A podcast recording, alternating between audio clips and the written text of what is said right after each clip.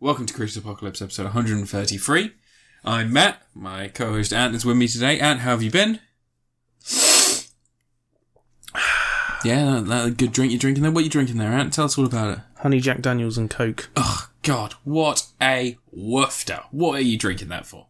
Because you don't drink Jack Daniels and eat because it's shit. Yeah, Jack Daniels is dog shit. I'm actually drinking right now Gentleman Jack and Pepsi. It's not much better. Well, no, it's stronger. It just doesn't taste very good. I think Jack Daniels is just a really cheap and nasty whiskey. Mm. That's the It's an problem. American whiskey. Well, yeah, That's- that's, true. That's it. Wild turkey. It's sugar Hmm. water. Wild turkey is really nice though. Yeah. Um, But how are you doing this week? I don't know. What week is it? Um, I'm not quite sure. It's the end of April. What? That help? Yeah, I know. Yeah, we've got a couple of days left of April, and then we're into Smarch. Damn Oh. Smarch weather. Um, You're telling me I've been stuck at home for over a month now. Yeah, it's been over a month. It's fucking nightmarish, isn't it? Hmm. Um, okay, well, it, we've been in lockdown for a month. Not much has happened. Let's realistically talk about the world. There's not much changing. Everything's been pushed back, so it's no longer being released at the same time it, it was. There's been a lot of Netflix stuff that suddenly come up that's just on there. Um, I watched a romantic comedy the other day. This isn't going to be a review. It's just going to be a mention of it. I watched a romantic comedy with Olivia Munn in it. Why? Uh, I don't know. It was completely inoffensive and absolutely fine. It was That's like- your first review. Awesome. no, it wasn't my first review. It's just a really simple romantic story, and it's the kind of thing that I imagine is probably doing gangbusters on Netflix right now. You know, where you get the idea that like it's just stuff Community's on Netflix now. there. isn't it? I know, I've So been watching it. Yeah, That's all anyone's watching. you reckon? Yeah, it hasn't everyone, been everyone's on- obsessed with it. It's even got the Yahoo series. Yeah, yeah, it's Yeah. six series Because Yahoo Video like died, didn't it? Did, yeah, yeah. Well, it's it's Because been all they had absorbed. was Community. wasn't it absorbed in something. Well, it didn't just have community. It had the Mindy Kaling show. It had the last two seasons of that. Um, did you ever watch that? No. Oh. Okay. I mean, Well- even the CBS has got two Star Trek shows. Well, that's true. It's only got Star Trek shows, even though Picard is on Amazon. Hmm. Yeah.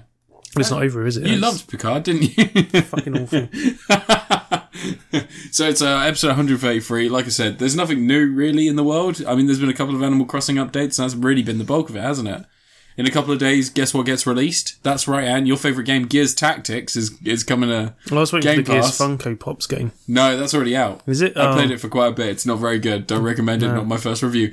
but yeah, Gears Tactics is out. Can you get on with your first review? Well, no, Gears Tax is out in a couple of days, and uh, you, you know some stuff has been released. We're going to talk about it, but yeah, for the most part, like we got the VOD shit. I reviewed Bloodshot before because I saw that just before cinemas closed down.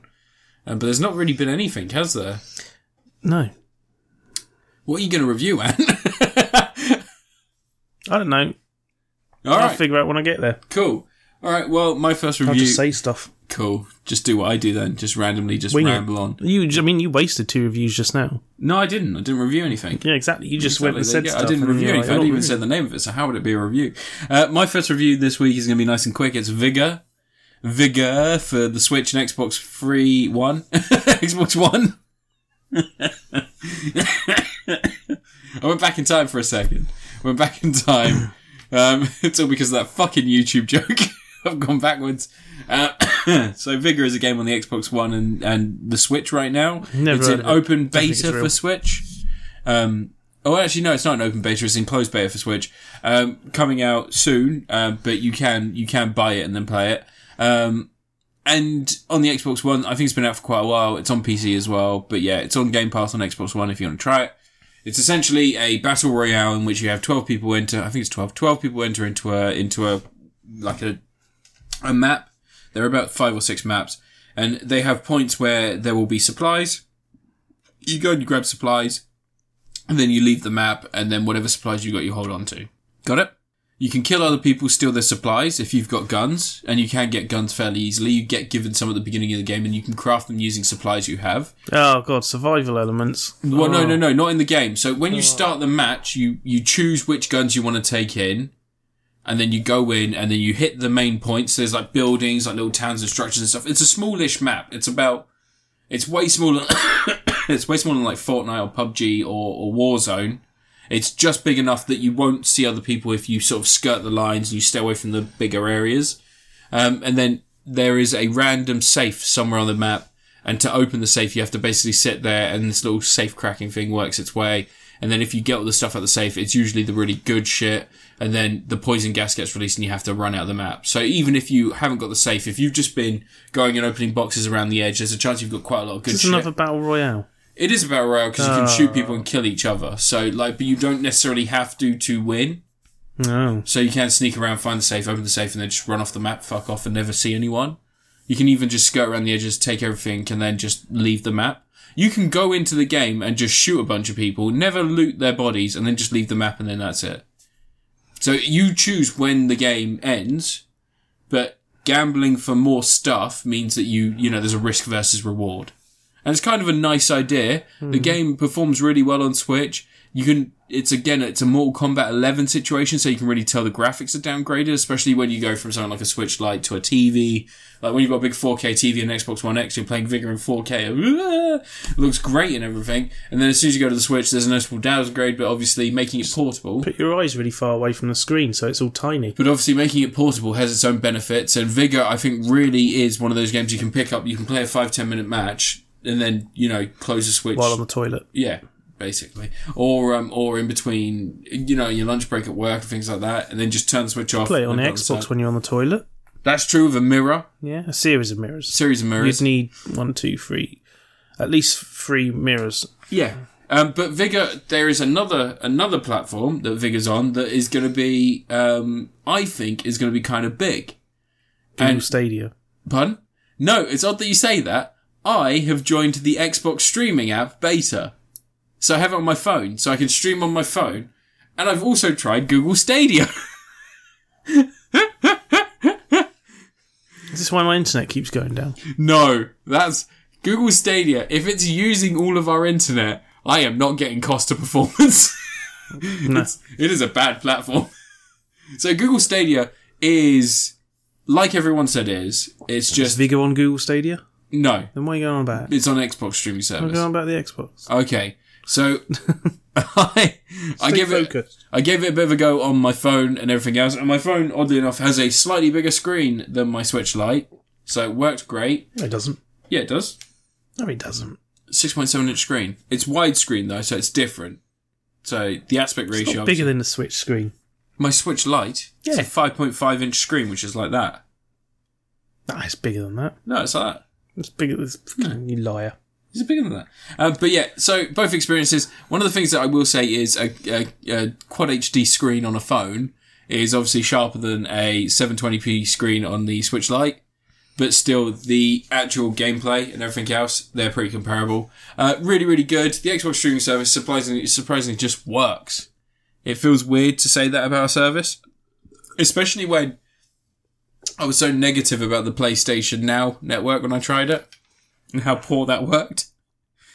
Like, It's weird because like if you did the whole thing where you just stream directly to a friend, Yeah. it's fine. yeah, PlayStation Yeah. Now's just just I've, doesn't been, work. I've played this whole Android Cactus and stuff streaming and been fine with Hmm. it. It's like It's weird. One of the one of the things that I, I I wanted to find out was you remember when I had the Nvidia Shield TV and we played, we streamed us playing a game we were streaming off of that, and we played through the whole of it and never had a problem. Hmm. we had loads of problems. The game kept stuttering Really? the whole way through. I don't remember that. It did after a while. Like I think it did once we. Yeah, I think it did after when we like played that Dungeons and Dragons. Yeah, I think it was uh, the first half an hour we were fine, and then after that, for some reason, we had issues. But yeah, it was it was that I thought was like a precursor to what we were going to get because that thing was released in 2015. I freaking used on live back in the day. I know, I know, but that thing was released in 2015, and I I had to buy it from America, get it ported over, so that we could, so that I could play games on a 4K little Android box. I started playing, and and everything kind of worked fine, and then suddenly everything went backwards, and then streaming services became bad again because PlayStation Now was released, and uh, and seeing how Google Google Stadia plays against Microsoft's service is just this really weird. It's like again, Google are this powerhouse. If they just put their money into this and they actually put effort into To this, pay extra for the better service. oh, is that what I need to do? yeah, you only get 720p on the basic. Oh, Thing. is that is that the issue? It is. It should just stream. No, like even you at have to pay 720p. extra. They even- got tiered subscriptions. You have to pay extra for the better quality. I'm not paying for a service that doesn't work at 720p. And the 4K one doesn't work. Isn't yeah, no, available 4K yet. doesn't work. Yeah. And have you seen that their promise was that Doom Eternal would be 4K, 60 frames per second on release, and they're just about hitting 1080p? Fucking ridiculous. Um, but yeah, it's Vigor is Vigor is a good game. I think it's a great game for short bursts. And if you're bored of if you're bored of just shooty shooty, fine gun shooty shooty, and there being no permanent effect on yourself, I think this could be the kind of game that you can progress, Oh, not just aesthetically, because you can aesthetically. aesthetically. The more guns that you, the more shit that you collect when you're in the game, the better guns you can craft. And you can't actually buy, you can buy bits and pieces, you can buy like, like blueprints, Mm-hmm. but then you still need to get the parts. And then before a match, if you wanted to say, insure yourself, so if you died, you still got the shit back at your base, you can spend like a little bit of money to do that and they give you currency based on how well you've done in match. You know, it's, it's one of those things. It's designed to make a free money to play game. kind of. I think it might cost money on release though. Uh, I don't know. That would be a great question to ask the people that sent me the code for the Switch version. I'll ask them. But as it stands, I'm enjoying it. we do your research. Yeah, probably. They did send me a pack, but I didn't read. they sent me a pack and a bunch of money. and that was it. Where Like- your money? No, not like money as in cash, I mean money in the game. No, then it's Yeah. free to play. Yeah. They sent you the in-game money so you could like Give spend it a it, go, yeah. and test not it. see when it falls apart. yeah, probably. Um, but yeah, all in all, I enjoyed it. I've really, like, I genuinely have. Like, I think that, um, of all the battle royales, like, I stopped playing Fortnite a long time ago. I stopped playing PUBG ages ago, Fortnite's just Fortnite's just a chat room for children. basically. That's what it is. Do you remember when there was meant to be a proper game from Fortnite? Fortnite? Yeah, yeah. that- that- but they, people spent they spent years making that zombie I really wanted like that game to come out because game. it It's- looked the good. game's out. That's what Fortnite is. You have to buy it. It's twenty quid to buy the Fortnite. yeah, but it doesn't work. it does. It's there. Yeah, but it doesn't work, is what I'm saying. It's always been in beta and it's always had technical issues. Yeah, because no one plays it. Well, because the servers are dedicated to a fucking free to play game. Yeah, Fuck's sake. Uh, but yeah, if you're tired of like PUBG and shit like that, it feels a little bit like a more sparsely populated PUBG where violence isn't the answer to every situation. I think that also, like I said, violence is never the answer. like I said, I, Violence is the question, I think this and is the answer is yes. this is the first um, the first time I've played a game like this on any format where I've sort of been like, oh okay, I like I like the stealthier elements. I like the idea that I can sort of hunt people if I want to, or I can just I'm try. getting twisted metal battle royale game. I don't know. Probably next. I want week. to parachute cars in. It's not perfect, but it's it's slightly more slightly more to it than other games in this in this sort of um, category. So I'm I'm gonna give it a I'm gonna give it a Multiple seconds of silence. I'm gonna give it a Morgan Freeman. Oh, Yeah, there's a lot of shit out there. not a real. There's a lot of shit out there with a battle royale title, and like Morgan Freeman, it seems to just be bandied around everywhere. Morgan Freeman's done some dog shit movies in his time, but every so often You saying driving Miss Daisy's dog shit? Yeah. Every so often, something elevates itself out of the shit. And I think this is one of the ones that elevates itself a little out Saw of the me shit. as the shit weasels. Oh, you're talking about um, the, The Stephen King, King one. adaptation. Deliverance. No. Uh, no, it's not It's deliverance. D something, though, isn't it? I can't remember. It's not the. It's not the. It's not the uh, Langoliers. Morgan Freeman's not in anything now. Desperation. No, Desperation's another Stephen King book. Dreamcatcher. Dreamcatcher. I've seen that film. I Oh, like that yeah. film. Yeah. Timothy Oliphant. David Flewis. Fuelis. Fewless. No, it's not David Fewless. It's um, it's Timothy Oliphant, and it's Thomas Jane Oh, and Jason Lee I don't know. and Morgan No one Freeman, remembers that Tom film. Why'd Sizemore, you even bring it up? and God, it's the ginger guy who's in uh, who's in Your Highness. I'm just going to name obscure movies from now on. Uh, yeah, yeah, but that's most of the cast they just named there. By the way, Well done. pretty good, right? Well done. You're proud of yourself. Yeah, well, I like that film. Yeah. Really? Yeah. it's alright. It's not completely terrible. People with bad movie opinions said Mike Matei saying that Master of the Universe was bad to me earlier. I would rather watch Dreamcatcher than Master of the Universe. What? I I would watch Master of the Universe if What? there was a cut that was just uh, Frank Langella's parts. Courtney Cox is in that film. She is. Yeah. What's her name What? in the film? I don't care. it's Courtney Cox. You're like Courtney Cox is in that movie. Yeah. Uh, what's her character's name? Ah. I don't know the character's name. Yeah. It's not important. What's Yeah. important is He Man, yeah. Tila, Man at the arms. Man at isn't it? Arms. Yeah. Yeah. Yeah. Who's the Who's the ghost? the Ghost. Who's the wizard ghost that's normally in it? There's no wizard ghost in Masters of the No, Universe. but who do they replace him with? Because they couldn't. Oh, they didn't Orko. manage. They replace him with the little The dwarf. weird little gross dwarf man, yeah, fucking covered in boils. but it's more like the actual original concept for He-Man. If you actually read, if you read the toys' bios on the back and everything, it reads a lot more like that. Wasn't it meant to be Cyborg Two?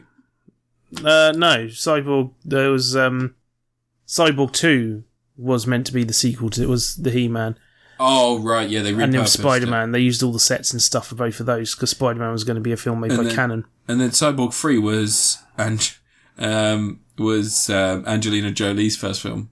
I don't think Cyborg Three I happened. think it's surely. Cyborg Three. Yeah, Angelina Jolie's first film. No, I refuse to believe there's a Cyborg Three. There is a Cyborg Three. No Jean Claude Van Damme. What's the point? Cyborg Three, the Recycler. I think it's Angelina Jolie's first film. Uh, You're just Maybe- wasting time now. no, Steve. you keep going. It's your review. Why is it my review? Because I just reviewed a thing. Oh no, sorry, it was Cyborg Two was her, her first film. See, there isn't a Cyborg Three. There is a Cyborg Three. It's called the Recycler. No, no refuse to Cyborg Three, the Recycler. God, they make it look like uh, Angelina Jolie's in it a lot more than she is. Elias Cotius is in it though. believe- Elias Koteas. Elias Cotius. God's sake. Cut your ass in a minute. Look, right. I am the biggest Man of Steel fan you will find this side of a line that says "Non Man of Steel fans stand here." I will be on that side of that line. Hmm. Your review, Ant. Fine. Right. Okay. Uh, I. Cause I'm all up to date. All with the What? latest trends. You know oh, what I right, mean? that's your review. Time Always with the being latest. up to date. yeah. I've been playing Final Fantasy 15. I thought now was the time.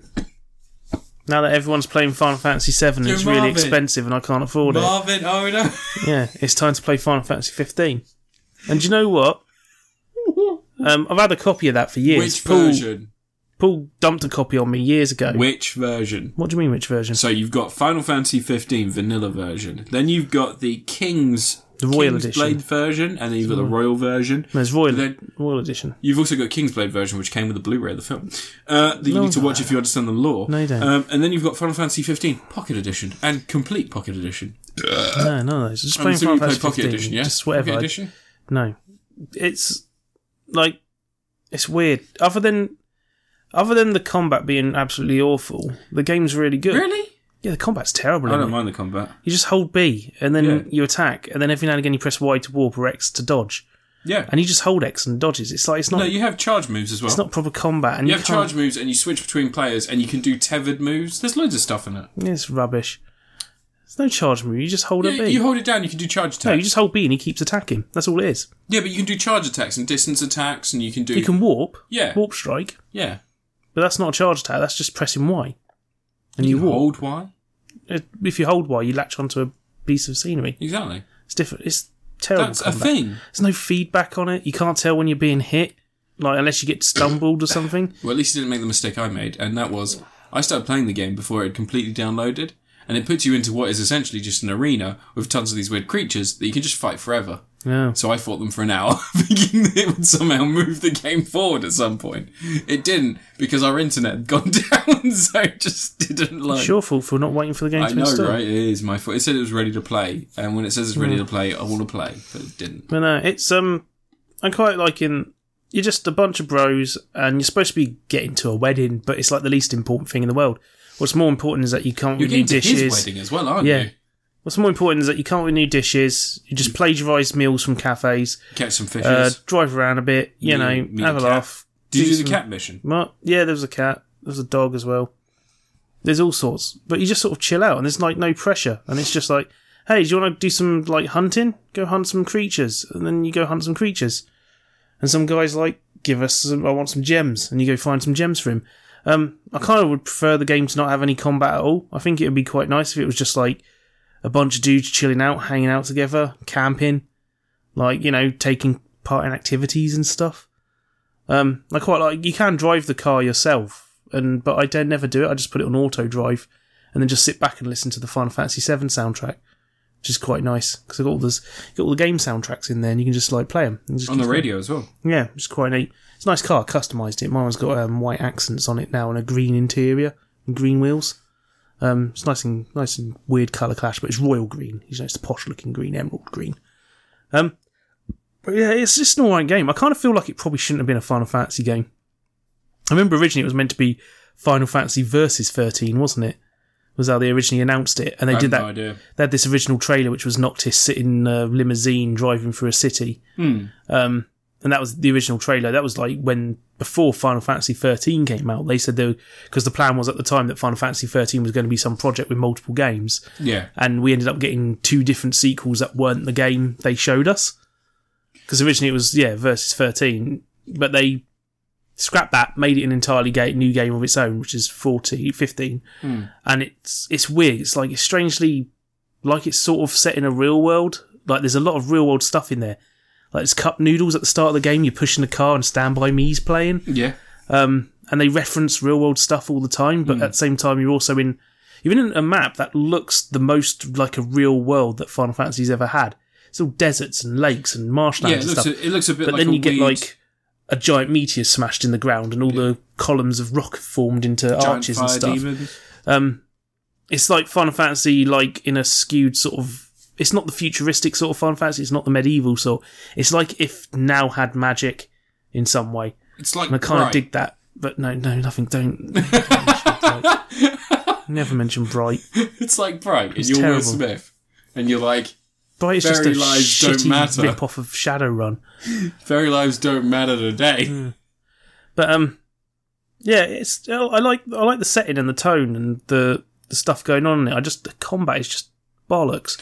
I didn't mind the it's combat. freaking- Like I think that my biggest issue with it when I played it, and this is going back. It takes a while, long time to get the combat to be tolerable, so you can like get the other characters to do other moves and do defensive moves for you, and actually give them different specials and It attacks. takes a while to get used to controlling four players in a live action setting rather than being in. But a you don't get static- control of them until later. You have to actually unlock the option to be able to take control of the other players. No, Oh. No, yeah, I could switch straight away. you can't. There's LB and left trigger lets you switch characters, but you don't unlock that until you've unlocked the actual thing on the grid thing you have to undo.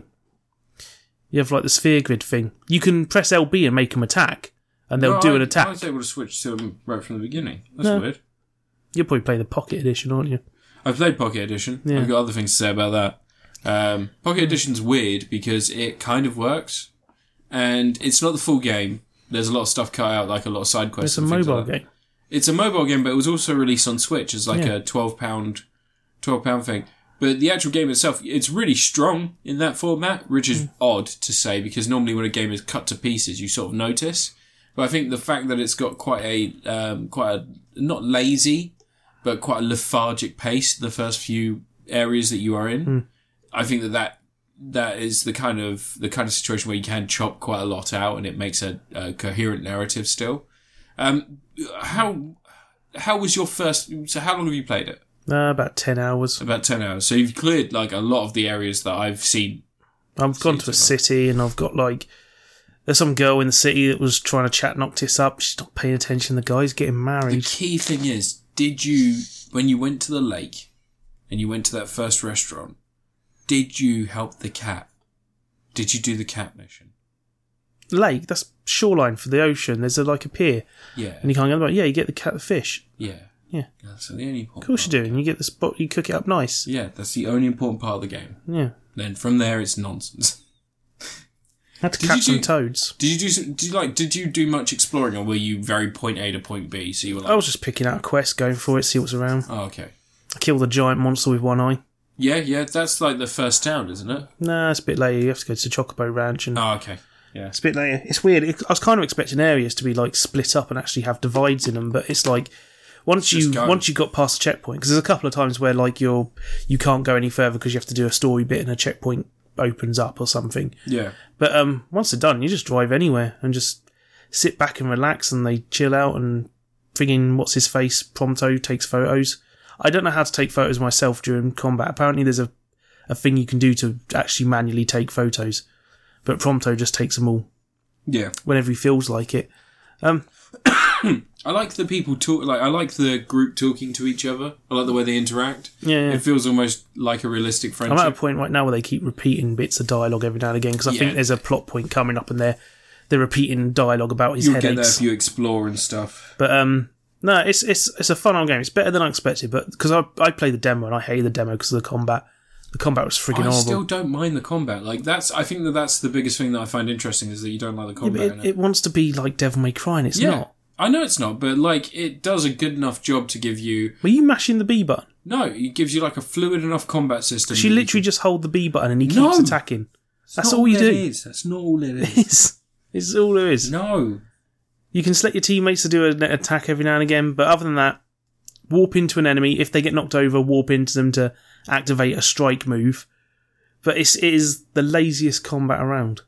I was worried the Final Fantasy VII remake was going to be like that, but the demo wasn't. The demo's at least got a little I bit still haven't of played the combat to remake. it.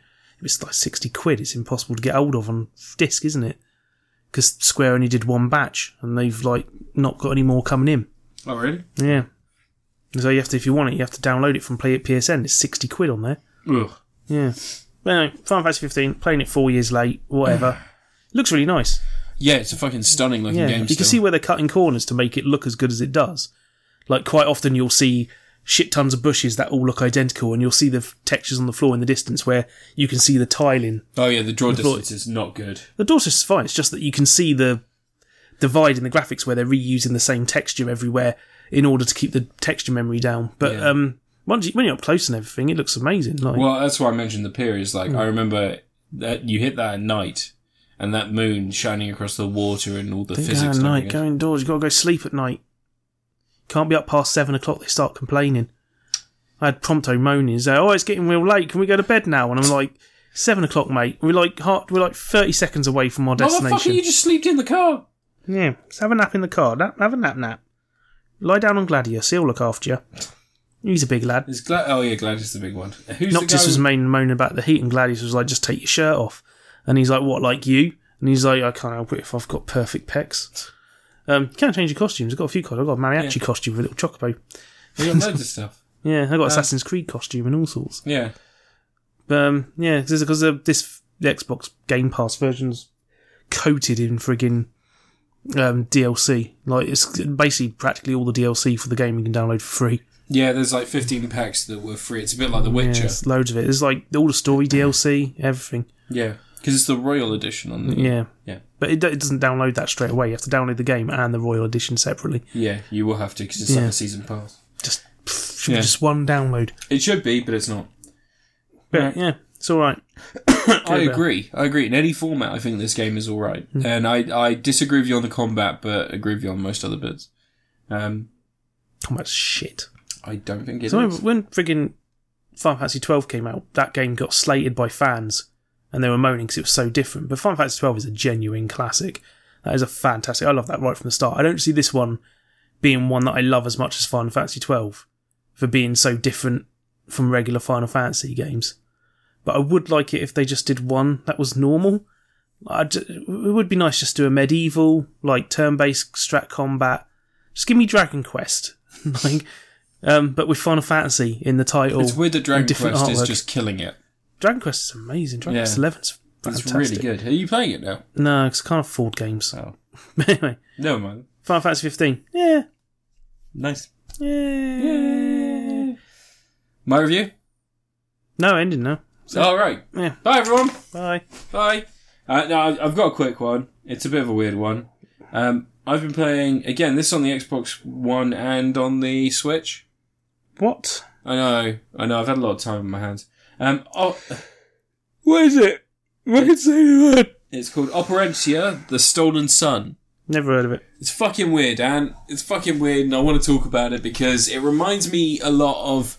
Um, do you remember that I had that um, that RPG game Lump for the E on you. NES? What? You know, I've got like I've only got a few boxed games for the NES, and one of them's that weird um, Swords and Serpents free, and it's just got the topless guy on the front, and then it's got the lady in the bikini, and then a big snake. And we tried playing it That's once. Barbarian on the Amiga. No, no, no, it's different. Um, It was Wolf and Maria Whitaker. no, it's Swords and Serpents free Oh. for the NES.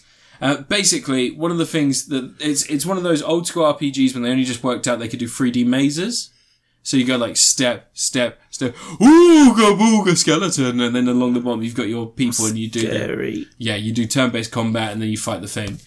Operencia: The Stolen Sun is kind of a throwback to those in a modern, in like a modern lick of paint. No. So you've got a first-person I'm perspective. going to have to look up how this title's spelled. Yeah. It's like okay. opera, sensia. I'm dying. Um, anyway, so it's it's first person perspective, and you've got a grid pattern on the floor. You explore something. As you explore, it reveals the areas on the map, so you can see a map slowly filling and populating as you go around. There are small puzzle elements, so like you'll have weights you need to find to weigh down a stick that will open a door, or you have to fill a bucket so you can throw the water on a fire and then open up an area, or you You're a have to find a bucket. mirror so you can do a light puzzle. These are all in the first couple of hours, and then you go into like uh, you go into like a dungeon, and then a dungeon has like puzzles where you got to pull a lever to raise and lower floor platforms, and all the combat is turn based. So when you go into combat, it shows you it shows you who you're fighting, and there'll be three levels. So the ones that are in front of you will be on the first level, and they will be the ones you can affect best with melee attacks. As you go back a level, you've got characters that will be affected both by melee and ranged attacks. With Oh uh, shit, I've, it's playing the sound. I was trying to remember if I've done a thing. Why are you playing? Shut up. so the people that are I slightly want the further, description, you the bastard. people that are slightly further back will be attacked will be um, affected by melee and ranged attacks are the same. The people at the very back they'll be atta- they will be affected mostly by range, but you can still do a little bit of damage with description. melee. Yeah, Yeah. so it's like a tiered fighting system. I'm trying to check if I reviewed something last Oh, time. okay. Carry on. So one of the interesting things are that, as I said, the graphics have been completely updated, but it still feels kind of like a throwback because having to navigate by that grid-based pattern, it looks almost like Skyrim in terms of like the graphical fidelity on the Switch and the Xbox One. Are you comparing it to really old games rather than stuff like Ultima?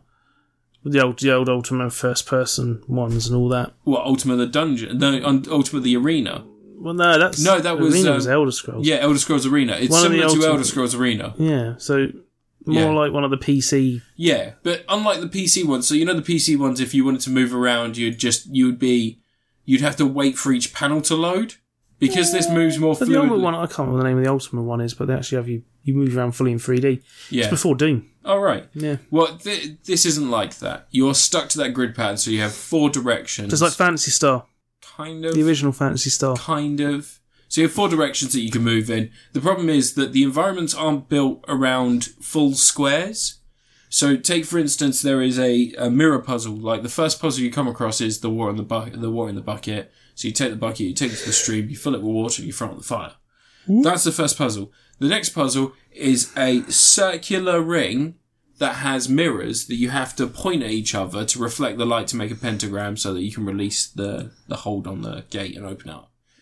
Sounds satanic. The problem with that is when you're working by a grid based pattern and you have to be in a certain square facing a certain way to activate the, tr- the mirrors so you can move them, it makes it very tedious to navigate around that area to do that because you have to go, okay, I'm at a block, I'm right next to the mirror, I'll press the action button. Oh no, it's not recognizing I can do an action.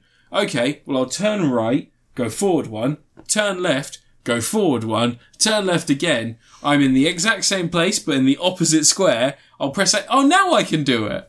And the problem is that because the mirrors aren't, I, it would make Because you're sense. right-handed. It would make sense if the mirrors were locked to where you could focus them. So if they were locked and it was like, you can only focus on this one or this one, that would make perfect sense. But they give them full movement between the two, and then they give them up and down motion as well. So if you're if you're just doing it, so you're like, okay, that's facing that way. I can see it's facing that way. And then you go and you find the piece, you put the piece in place and it activates everything.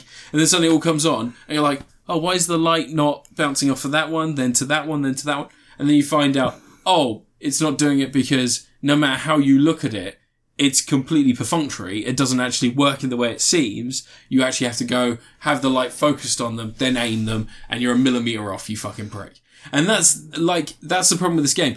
It wants to be a homage to those older games, and it really does it well. Home Edge. Hom- homage? Homage, rather. It wants to be a homage to those older games. But the problem is that it's it's adhering to those rules too stringently.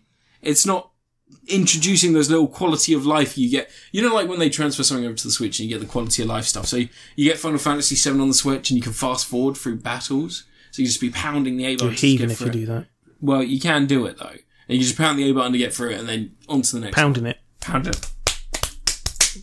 Ooh. Uh, Pounding it. but the thing is that there's none of those quality of life improvements that have come from gaming over the last 10 years in this game, or well, even 30 years in this game.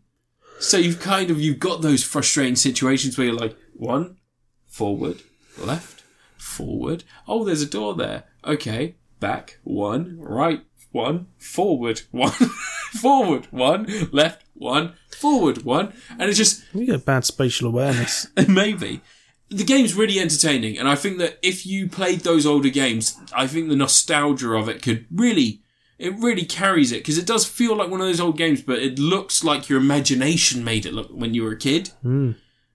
Like the fucking like the Toy Story game where you had the 3D environment where you had to collect the aliens, or or like Jurassic Park where you were going in the canteen area and you had the dinosaurs. You're like, yeah, I'm shooting fucking dinosaurs. When you're a kid, in your head that looks that looks like you're watching the film and like your imagination. Because by the time you get older and you play that game, you're like, oh, I remember how great this looked when I was a kid. We've just spoken about the dinosaur demo on the original PlayStation before, where I was like, that's amazing, it's the best thing I've ever seen. And then like you see it now, you're like, that's a janky fucking Still the dinosaur. best graphics ever made. Yeah, definitely. Um, I didn't go back and watch it for ten minutes and then be utterly disappointed about it at one point. I remember the dolphin one. No, remember the dolphin eh? No, because no one gives a shit about dolphins. what? Dinosaurs is where it's at. Dolphins are c- smart. But Operantia- They'll rape you. Operantia of the Stolen Sun. It's a really interesting throwback, but I just don't know Dolphins are perfect. I don't know who this is for. It's not modern You enough. just said it's for people who yeah, like but old. it's, it, the problem is it's not modern enough for modern gamers and older gamers. Unless they're after that nostalgia hit, they I don't really think that this is the kind of game that will draw you in normally.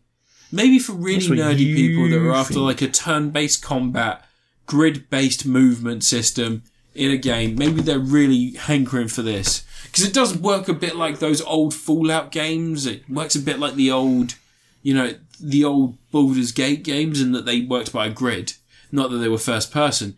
But like it has that same restriction put upon it. And maybe maybe someone's after that. Maybe someone is after that. But I just don't know who. So I can't fully endorse it. It's fine. I you were a enjoyed baby it. when those games came out. How do you know? What Fallout ninety five? Yeah, you were a baby. I was seven. Exactly. That's old enough. Still a baby. That's old enough. Still a baby. It's old enough.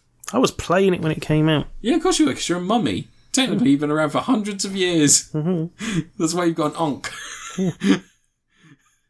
I'll give you an arm in a minute.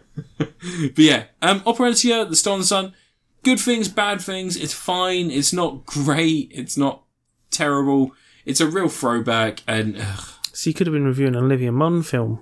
yeah, You know? I probably would have had the same response to that. Really, I'd be like, it's not good. It's not bad. Why are you it's wasting all your fine. time on this? Um, I think that, because I, I wanted to, I did want to talk about it because I played on Xbox One, I played on the Switch, and this is one of those games where I didn't really think that the, I don't think that playing on the Switch is noticeably worse than playing on the Xbox because of the way it's structured and the way it works. It doesn't really matter. Um, and some of the creature designs are really nice, and you know the fact that they look so good on the Switch is nice. But yeah, um, Do you want to kiss him? yeah, a little bit. Uh, I give it a Shannon Susamon. Who? She was really good in uh, really good in Knight's Tale and Forty Days, 40, uh, 40 Shannon days, Tweed. 40 Days and Forty Nights, but then she just sort of disappeared. She was in Oh. Kiss Kiss Bang Bang as a cameo. Is she the rapist in 40 Days and 40 Nights? no, no, that was like was that Missy Pyle? I can't remember. No, it wasn't Missy Pyle. No, that's too. Oh, she's she's too old for that. yeah, it wasn't Missy Pyle. It was someone else, but no, that wasn't. Shannon Susamon was the lady who had an orgasm with a leaf, Oh, that's not a leaf of petal. the petal. Yeah. Yeah. She's very attractive, but she never really, for some reason, she just sort of disappeared. But yeah, Uh. she was really good in Knight's Tale. She was really good in, um, for, in, uh, For some reason, wasn't 40 Days and 40 Nights a Mi- Miramax production? yeah. Yeah. There's your Oh, some no. reason. There's your some He's a reason. victim of fucking of uh, old uh, Josh cunty Hartnett. Weinstein. Josh Hartnett didn't he reject the Weinstein's and that's why they still they fucked him over. Probably. He was almost Batman, you know, in Batman Begins. He was the original person they wanted for Batman Begins. No, wasn't he? Um, the Justice League film No, Justice League was Army thingy. Hammer. was it? Yeah, Army Hammer was Superman. Army Hammer was Batman. Was he? Yeah, Superman was another guy. I can't remember who. Batista. He was he was actually Apocalypse. Chris Farley. Yeah, he was actually Apocalypse. Um, no, no, someone else was meant to be Batman, uh, Superman. I can't remember who, but Arm Yan was Batman. Um, but yeah, yeah, interesting, interesting career for Shannon Susamon. She had a really good cameo in um, in Kiss Kiss Bang Bang. Like I said, she was the girl who gets killed and as Robert Downey Jr.'s under the bed. And he's like, shh, and she's like, she's like dying, and she basically she takes comfort that there's someone there, but not much else. Um, all right, your review out. You liked it when she died, No, she was just very attractive. Not when she was dead. when she was dead. Right, what am I going to review? That um, Kiss Kiss Bang Bang has one of the best one of the best scenes for um, for queer audiences because Perry Robert Downey Jr. Bill grabs Perry. Robert Downey Jr., Robert Downey Jr. grabs Perry, starts kissing him in the alley as the police run past, and they don't even look. They're like, and, and Perry pushes him away, and he goes, he goes, what? I thought that the police would look if I w- wouldn't look if I was kissing. He goes, why the fuck would they look in the first place? The weirdest thing about this is two guys kissing in an alley. If it was just two guys in an alley, they thought maybe we were just fucking I don't know selling crack. This is ridiculous. And it's like, I'm sorry. Just a wanted really to kiss Val Kilmer. Yeah, basically. What a great film. What did you do with my gun? I threw it in the water. You threw it in the water where the dead body is. I was panicking. So when they dredge the fucking lake, they're going to find my fucking gun that's registered to me. Ah, great, film. Smart. great film. Anyway, your review, right? Right, fine. Fuck you. Kiss Kiss Um, bang bang, yeah. I watched Super Sentai Strongest Battle. Oh God! I watched it too. I was going to review it. No, This you is didn't awkward. review No, I'm joking. So, Super Sentai Strongest Battle was a special mini series, only Okay. four episodes long. Oh, cool. Four episodes, nice and short. Basically, you know, they're like they've had the new Heisei to Rei Warrior in Japan last year, Emperor Set Down, New Everyone Emperor, knows that. all that stuff. Yeah, everybody knows about that. Because it was the end of an era, they did a little special Super Sentai series. It's like a era ending finale thing. Of a sort of like just a little special, you know, here's a fun thing with loads of your old favourites coming back for a little bit of punching and stuff. Like when Darth Vader came back for Indian in the cupboard, but he was only tiny. Yeah, no, no, yeah. Do you remember Indian in the Cupboard? Yeah, with Alan Partridge. Was it Alan Partridge? Steve Coogan's in Steve Coogan's in Indian Yeah. in the Cupboard? it. Yes, Who's he playing that? uh, the Indian. no, you're talking about Night in the Museum. No, he was he was in Indian in the cupboard. No, he wasn't. Yes, he is. Let me look into it. But anyway, um, so Super Sentai Strongest Battle comes before Ryu Soldier. I probably should have watched it before Ryu Soldier, but it doesn't really make much of a difference. Although technically, it would kind of spoil some Steve plot. Coogan's in Indian Yeah, in the Cupboard. I think he directly wrote it or directed it or something. Really? I'm going to look it But um, yeah. So basically, a bunch up. Oz directed it. of random Super Sentai warriors Oh. Yeah. get these invites, mysterious invites, to go take part in a battle royale. Okay. a big old tournament where loads of Super Sentai split into five man teams or five person teams. Um, they all got weird names, and the main team we follow is called Team Weirdo, and some of them dispute that they're weirdos, but they are. Um, and it's Captain Marvelous from Gokaija, who's a ledge. Got Kagura from Tokuja, the girl who I'm a bit confused by because she should be because Tokuja they're chi- spoilers. I won't spoil Tokuja, but it doesn't make sense timeline wise. Um, Stinger from Q Ranger. He's fun. He's got he's a scorpion tail. Okay. He's a scorpion alien. Um, it's got the Red Ranger from Ninja. I don't give a shit 'cause I haven't watched that series, and he seems pretty boring anyway. Why? Um, and it's got the Red Ranger from Zeroja, who um, I think is probably one of the best Red Rangers for years because he's like the archetypal hero character. He's like you know, like if you go uh, leader of the Autobots, you're going to go Optimus Prime is the archetypal Optimus leader of the Autobots, even though there's been a bunch of them. Like that's what the guy from Zeroja is, archetypal Red Ranger. Um, and they take part in the tournament. Some guy turns up in purple armor called Guy Sorg, kicks everyone's asses. He seems to be copying people's moves and all this sort of stuff. Strange stuff happening. Um, and it turns out the villain has got a scheme. The person holding the tournament has got a dirty scheme in mind, which is, you know, normal. Um, she's telling them they're having the battles, and the aim is in the battle to grab a piece of crystal that's floating in the arena somewhere. And when all the pieces of crystal are co- collected, then whoever wins will get a wish granted. They'll get to, you know, so they've all got all their own ideas. You know, maybe they want to see an old friend who's been long gone or something like that. You know, bring someone back to life, all this sort of thing. And they've all got their wishes, but they find out there's some villainy going on. They know they need to stop it. The villain intends to collect all the pieces herself and summon Thy Satan, who was the actual real villain in Zero Zoo Ranger. the you know the Mighty Morphin Power Rangers. It wasn't actually you know Rita Repulsar. Yeah. She wasn't the actual main villain in It was Lord Zed. no Lord Zed doesn't exist in Super Sentai. Lord Zed's a Power Rangers creation. Ivan Ooze? No, that was Belloc from friggin' Rage of the Lost Ark. Who? Yeah, Belloc. The Nazis, face belts. Nah, the other guy who's like a treasure hunter. You see him at the start of the film. He's like the one who screws over Indiana Jones and takes his idol. Alfred Molina. No, Alfred Molina's his buddy, No, Alfred Molina's and the then guy he who gets screws- the friggin' Oh, the other, other Uh, guy. yeah, the other guy, rival. Oh, yeah. No, but um, yeah, she's going to summon Die Satan, which is a weird deep cut, like grabbing one of the villains who was just a floating head yeah. in Zoo Ranger and making a giant monster out of it. Now a fight. Um, it's pretty straightforward. It is. It comes across a lot like what would have normally been a summer movie or something. You know, one of their big clash together, big oh, here's all the Rangers doing a big versus movie, but it's not. It's more. of- It is. It's split up into proper episode chunks. It does actually work individually as a series, um, and it's just fun seeing Captain Marvelous back. Everyone loves Captain Marvelous. He's moody, and then eventually he's like, "No, actually, I really like hanging out with you guys," but he won't say it because he's a pirate, and pirates are cool. um, quite cool. We've got a team that's a pirate, ninja, a scorpion, and then two nutters. Um, Yeah. I like that. I It's a like bit of pirates a and mashup, ninjas on the isn't team. Yeah. Um, and they all get all their power up versions of the things that they don't normally have, so they all get superpowered. That's fun. But um, yeah, it's all right. You, it introduces you to the red and black, the green and black Ryu soldiers before they appeared in the actual Ryu soldier series. Although you never see them outside their costumes because I guess they didn't want to reveal them too early or something. Um, but they they've got this little subplot going on. It all ties into the finale. But um, yeah, it's it's just a fun little four part thing. Little, it's sort of like the end of an era thing. I think Yeah. I guess they wanted to do something because that at that point, well, I guess a couple of months. Well, it was running at the time. It was due to finish soon. Um, Carmen Rider Zio was finishing, Oh, which was right. the end of the High Sai era Carmen Rider stuff.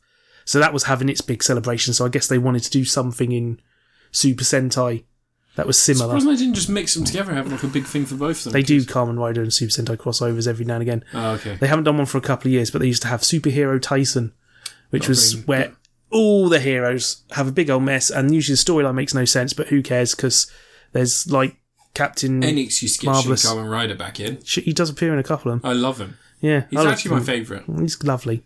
There's a Kamen Rider series I'm watching now. Who's called um, what was he called? Kazuraba Shin, and they keep calling him Shin, and I'm like, you're not Shin. Does he still do his weird alien speak and just monster? No, no, he's he's a regular rider. He looks like a melon. Oh, Literally, he's he's got watermelon so he doesn't. design. So he doesn't. He's not like a monster anymore. No, this is different. It's not Shin as in Shin. Oh, it's a different right. guy. Sorry, But they sorry. keep calling him Shin. All right. Um, That's less interesting to me. but yeah, fun little four parter. Yeah. Breezy. Watched it in an afternoon.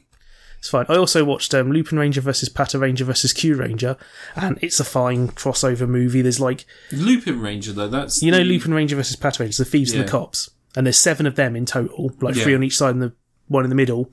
Lupin means thief, right? Yeah, Yeah. as in Lupin the third, Yeah, That's what I was going to say. and that was isn't it? And versus the third. Q Ranger, and there's twelve Q Rangers. Okay. So there's like 19 of them in here. And then just to make the numbers up, the gold rain, gold, silver, black ranger, he's like three colours from Geoja just turns up in the fight and he's like, I'm here too. And everyone's like, who the fuck are you? and he's like, just don't worry about the logic. I'm Don't worry. here. Just move on. And then, like, about 20 minutes into the fight, he turns into his animal mode, runs through the monsters, just smacking them all off. And as he's disappearing distance, he's shouting, Why didn't my team get another crossover? It's probably because two members of your cast committed crimes. And they like, Oh. guess why they didn't get another crossover? Jesus. Um, but yeah, he just disappears in distance. And at the end of the film, all the characters like having a jolly good time, like, haha, you're all heroes. No, you're the real hero. You're really lucky and all this. And in the background, in one shot, you can see the Gold Ranger from Zero just sitting there because everyone's ignoring him. He's just on the floor because no one knows who he is. I thought that was funny. Poor But bastard. that was another thing. That was, that's a fun little crossover thing I watched. What's the best one of these that you've seen so far? Let's say in the last five years, what's the What, best? series? little crossover event because they've done what six of the last five years. They done. They do. They do at least. least Lupin one Ranger a year, versus don't Pata they? Ranger has done two in a year. Oh, jeez. because Lupin Ranger didn't get a crossover with Zu- with Q Ranger didn't Mm. get a crossover with Zuoja. So there was like a gap yeah, between them. But um Yeah, do there- there's always crossovers. They're fun. I wish there was a bit more gooey, monstery stuff. That's kind of why I like Shin Kamen Rider. is Just watch that- um, Carmen Rider the first and Carmen Rider the next.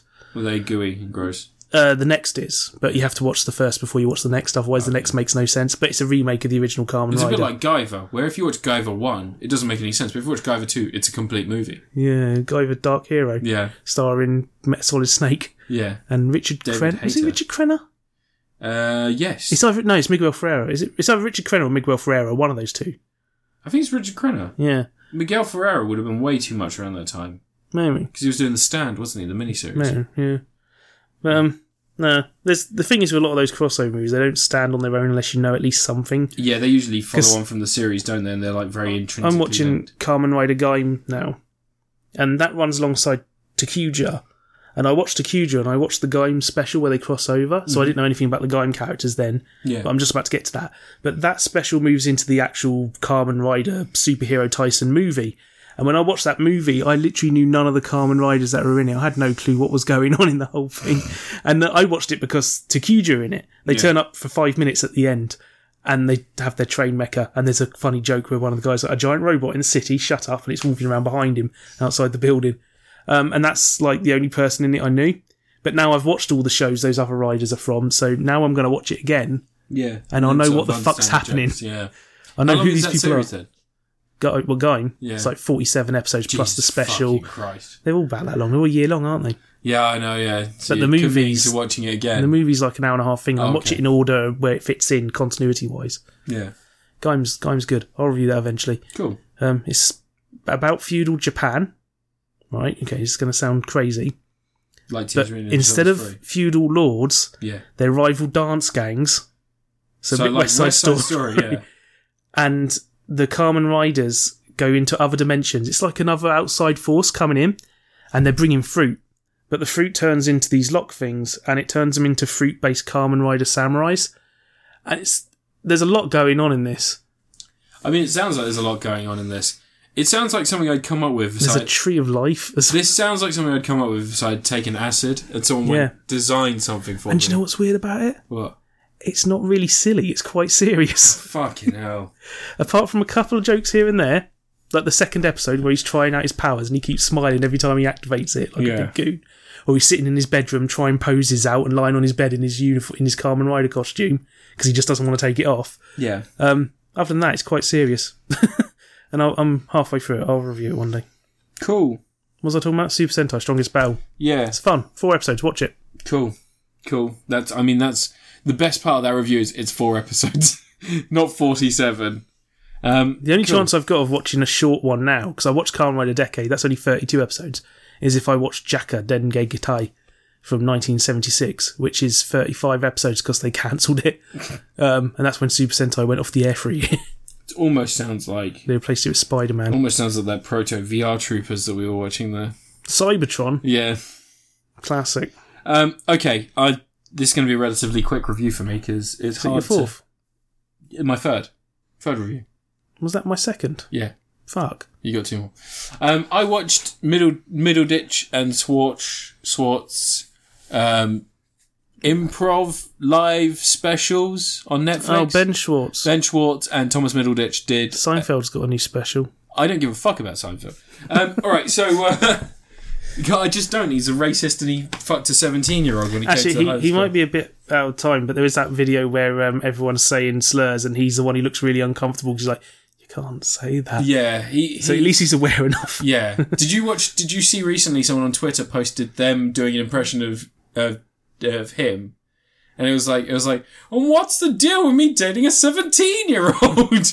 I mean, I took her to a movie premiere and no one said shit like that. Like, that was his whole thing. Anyway, sorry. So um, yeah, Middleditch, Middleditch and and Thomas Thomas Schwartz. Middleditch and Ben Schwartz did uh, free improv specials. Now I we're in the UK, so we don't get a ton of improv. In America, it's like short form improv is like a big thing, isn't it? Like everyone in comedy does it to hone their skills, and it seems like um, everyone from Childish Gambino um, all the way through to fucking the dude in Game Grumps. What's his name? Um, Aaron Hansen or Danny Sexbang Danny Sexbang. Danny Sexbang went to the same or, or the other one, or the other one. the one we don't mention. Oh yeah, Don Tr- John Tron the racist. yeah, John Tron the Ah, Seen how many views his videos still get? yeah, millions. Because people are racists. You get like, No, they've forgiven him. Pro Jared's back now. is he? Yeah. After he tried fucking kids. Yeah, and everyone in the comments is like, I'm so glad you're back. Yeah, I made a joke about him fucking kids online, and someone went, "I'm going to defend this guy," and I was like, Don't, "But don't do that. we've done this before, though, haven't we? Because we, I, we made it after we did the episode like a few months ago, and I made the joke that like Pro Jared is a paedophile, and it's, and and we both came to the conclusion that if you're asking someone for copies of their ID when you're getting nudes off of them, part of the titillation is probably them not providing you ID that proves their age because you're probably a paedophile. Because if you're going like, oh, you've shown me pictures of your nudes. Oh, okay. Yeah, I should definitely screenshot this sexy interaction whilst I'm married to a woman that I'm pretending to be committed to. That's not how sex works in the real world.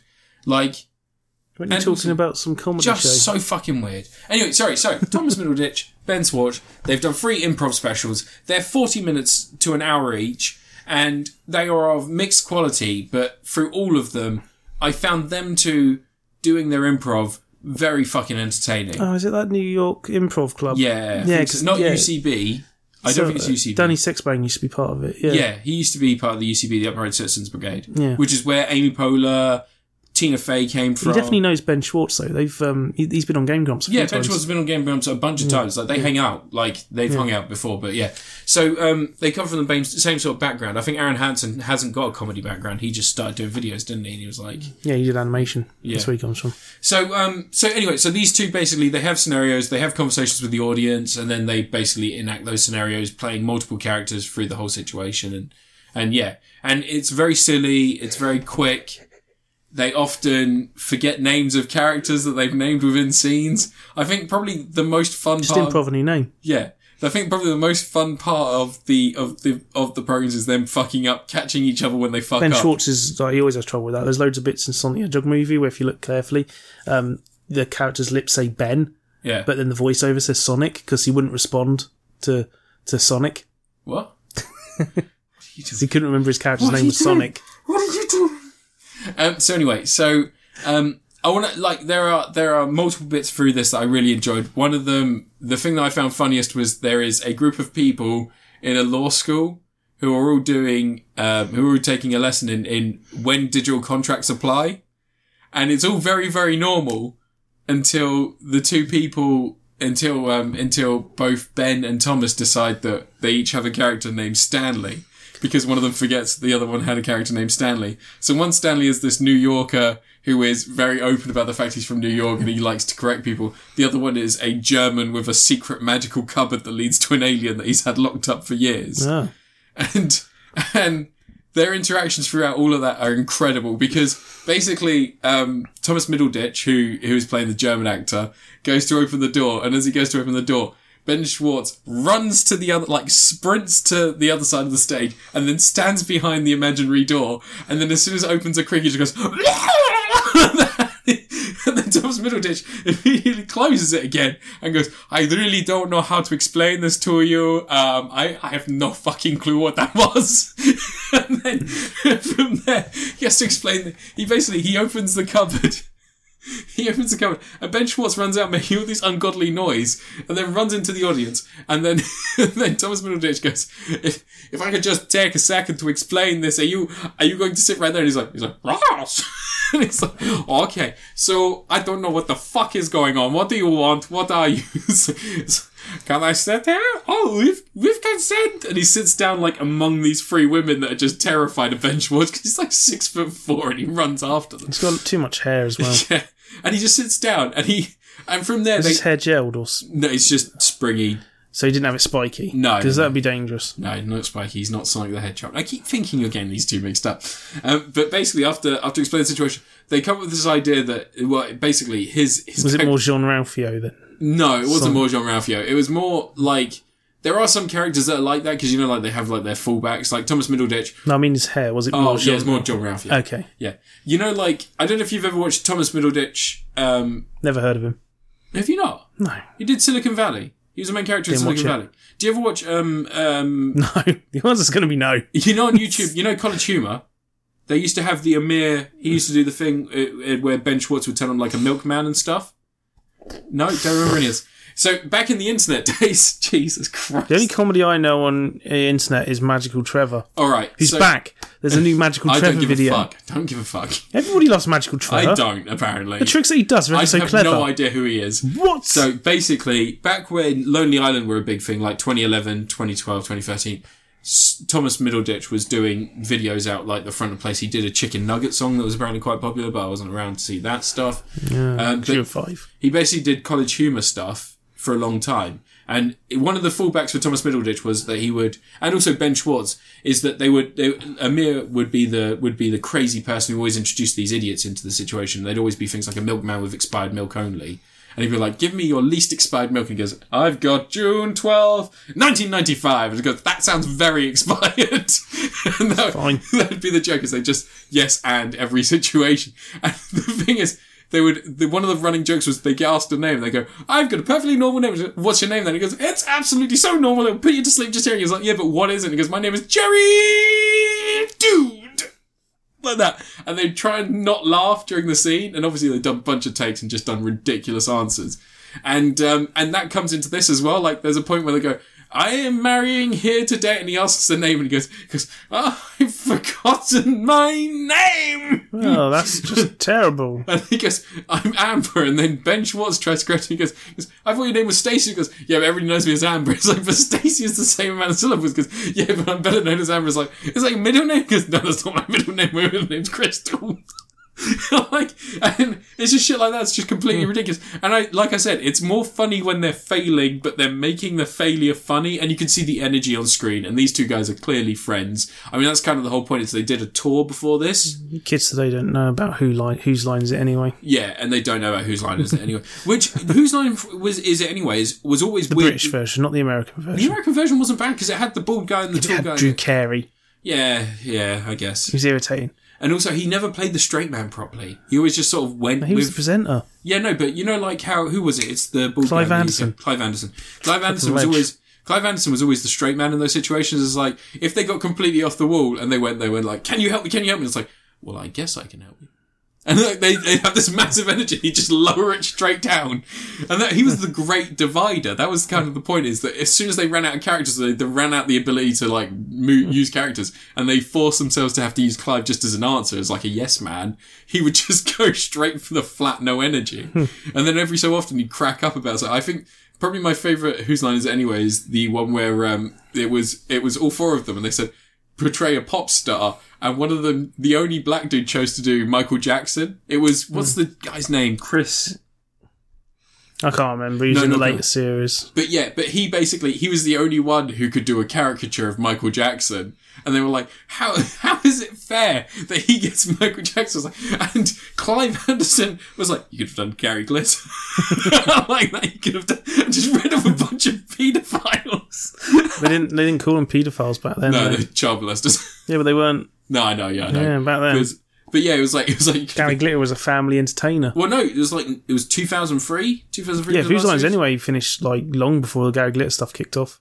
Yeah, I know, but like 2003 was when Gary Glitter was known to be. That Mm. was when they they had the last series then. Is it? Yeah, like 2003 through 2007, they Mm. had another series. But yeah, so but but with It'd be this, really embarrassing if you made a film and you licensed the Gary Glitter song for the film these days, wouldn't it? yeah, imagine if you made a film that was just for incels that was technically a remake of a film starring the same actor only a year before, which is a better film, a better representation of mental illness, and all round an actual movie rather than just a homage to various better films. I'm talking about, of course, you were never really here compared to Trolls 2. Joker. Oh.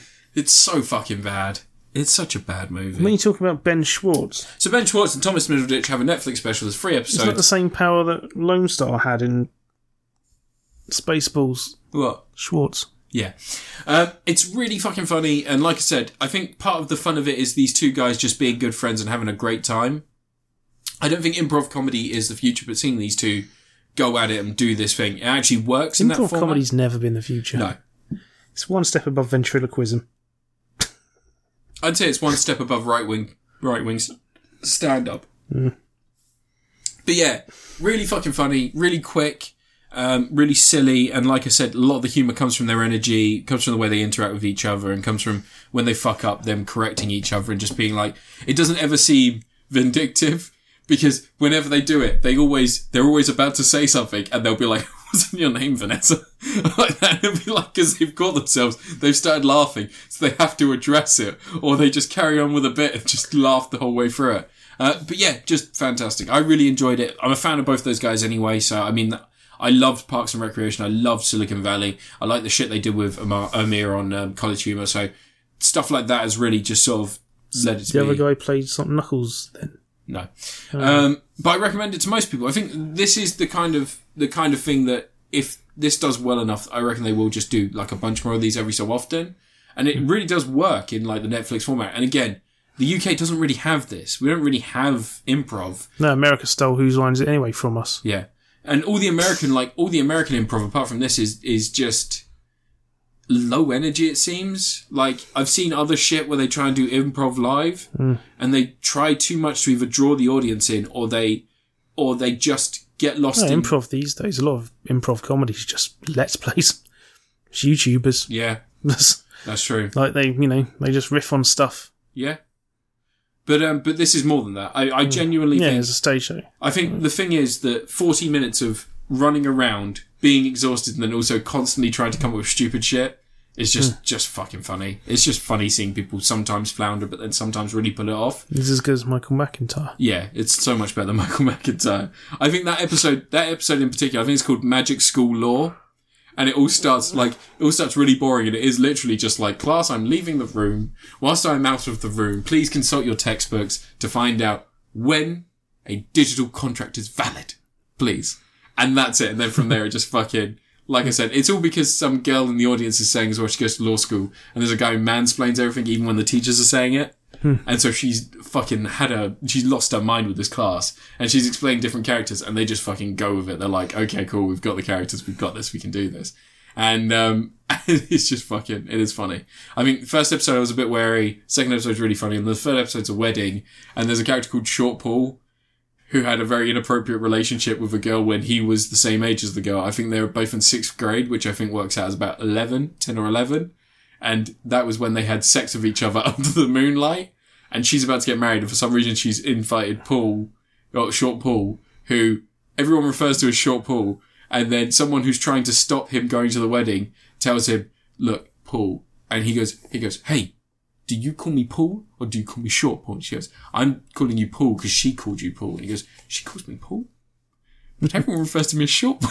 like that. And suddenly, suddenly he's, he's now convinced that he needs to tell the woman of his dreams that he loves her rather than, and if she just called him Short Paul and picked on her a little bit, he would have stayed downtrodden. And just from there, it just fucking goes. And there's a ghost who's a robber who's also, I think, officiating the wedding. It sounds made up. It is. It's all made up. What? It's all made up. Uh, but yeah, I'd say check it out. Um, it's not Tom Atkins 'cause it's not perfect, but it is really fucking good. Um, I'm going to give it a Steve Martin in the 70s. Steve Martin in the seventies Yeah, yeah, yeah. yeah. didn't really do much in the seventies. 70s and 80s. He did stand up all through 80s. the 70s. He did stand up through all the 70s. The late 70s, 79 was The Jerk. Mm. So he had a career right up until that point. You He's know? saying that his films in the eighties weren't good enough for you. Planes, Trains and Automobiles is amazing. That was 92 or 88? What? Planes, Trains, and Automobiles. It's like Yeah. 86, 85. It was 88, wasn't it? I can't remember.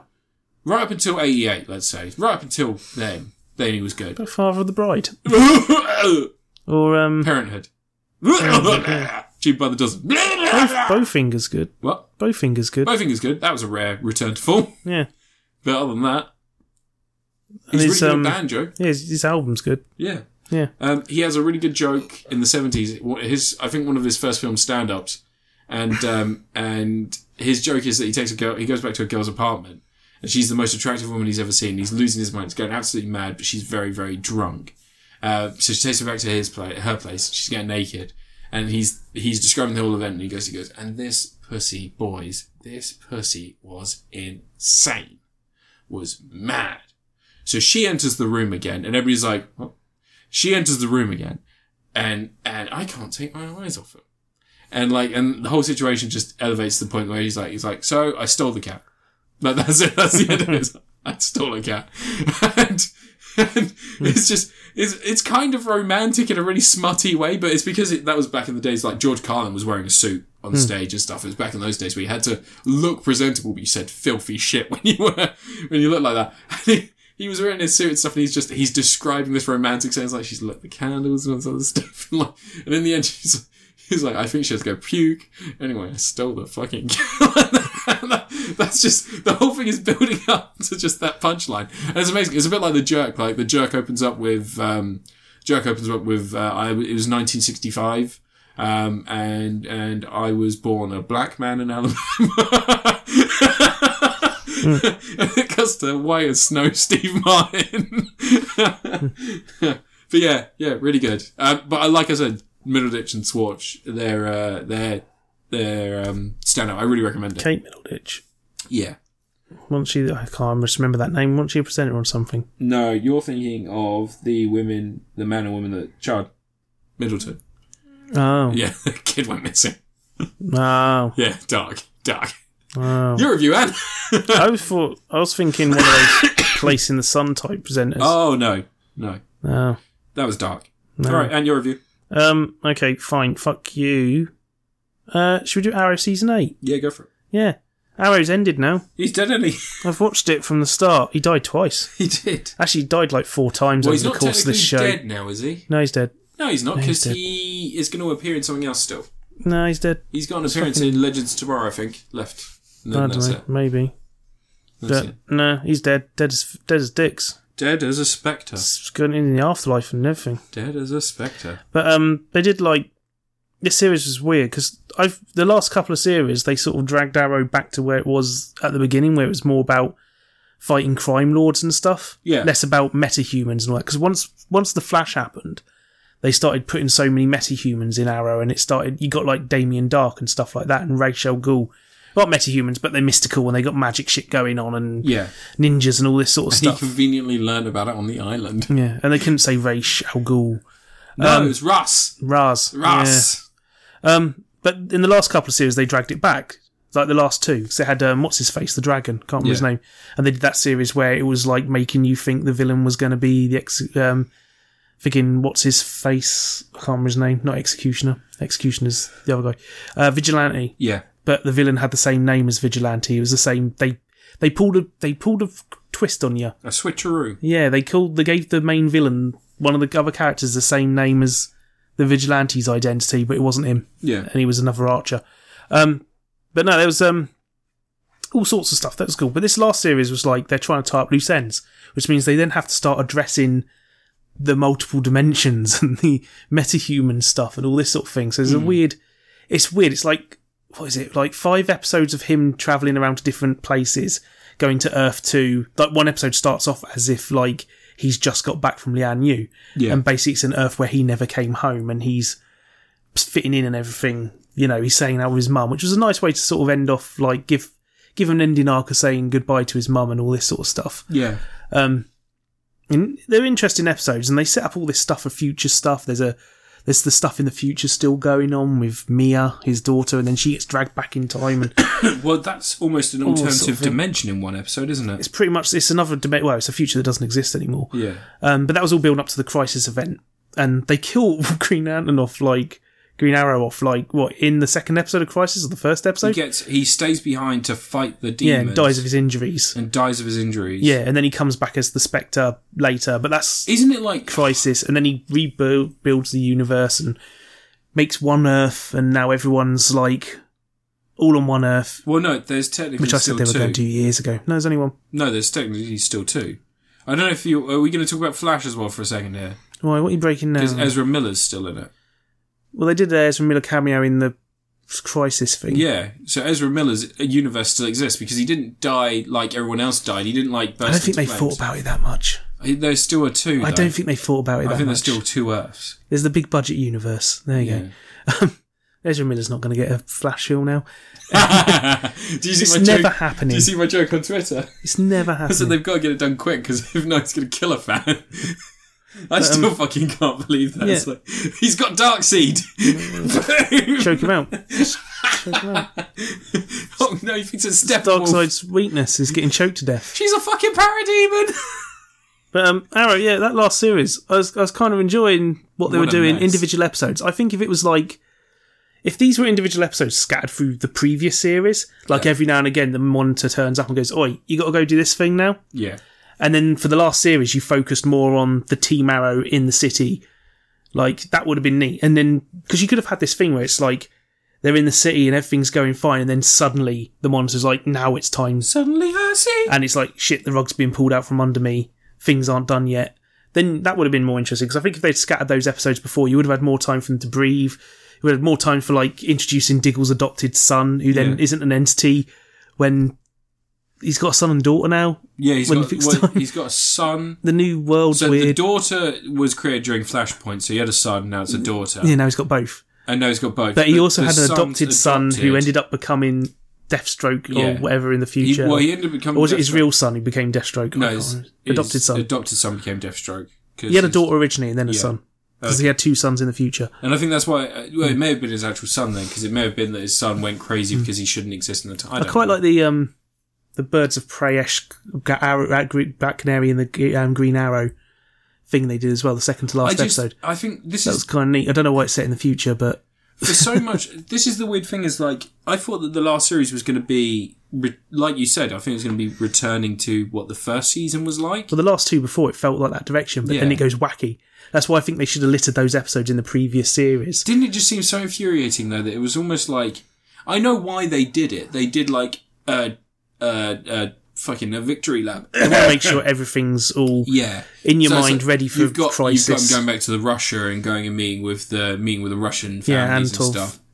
Antov, yeah, and you've got them like clearing that clearing up their bad beef because last we saw Antov, he tried he to was kill sort of the him. villain yeah yeah, Yeah, and then suddenly they're hugging again. but that's That's kind Dostoevsky. of is it the Bolshoi? Who is it? What is the Bolsheviks I don't know Bolsheviks. I don't know. Well, if the current family is. But like, uh, my biggest problem with this is it didn't feel. It felt like episodes taken from every series, Hmm. and then for some reason they were still doing the flash forwards. yeah I didn't need the flash forwards. they need that to drag her back into the time though, and then have like her, she's lost everything, so then she's gonna might as well fight with everyone. Yeah, But um, yeah, I ca- I, I, I like that Green Arrow and the Canaries episode. That was kind of neat. I'd be up for a series of that. But I think if they do a series, just do Birds of Prey. yeah. Like you can call her Green Arrow and Birds of Prey. Call her I don't know whatever. It's not like all of them were birds in Birds of Prey. One of them was Batgirl. Yeah. Well, one of them was Oracle. Um, but you could do a Birds of Prey series set in the future. That'd be think- neat. Have Batman of the future going around. I think my biggest problem with with the whole the whole crossover event as well is it just sucked the wind out of everything. Like uh, Flash had a pretty strong half season before. The Yeah, but it did event. have a finale. Like they ended that plot, and Flash ended that. Like mi- it's like a mini season leading I up know, to but Flash. like the whole thing is that the whole Flash was fighting Blood, whatever his name was. It was yeah, a but guy. that was, he beat him. And that was yeah, I know. it, yeah. But like the problem was that he was preparing to die, all the way up to preparing to die in the in the crisis. There was a dude who could control Blood who was saying, "I can make it so you live," and instead of him going like, "Wait a second, I get it. You're telling me you can you can make it so that I live. Fine. Let's say I believe you. I'm fighting interdimensional monsters that are going to rip apart the fabric of my being. How does you being in my blood stop that happening? And be Hmm. like, I'll make your eyes black. yeah, You'll be dribbling. it's like I'm gonna. I'm. I'm and they just, just wanted the guy from Heroes in a few episodes. I liked him in it. Yeah. Like uh, to be honest, I think he should have had a whole series. I And I, still, think. c- is it really his accent? I've never been able to tell. Yeah. it doesn't sound right. No, it doesn't because it's American. Like, there's a weird thing about Americans mixing English voices. Yeah, but he's They soften them, so they Hmm. have like a really weird delivery.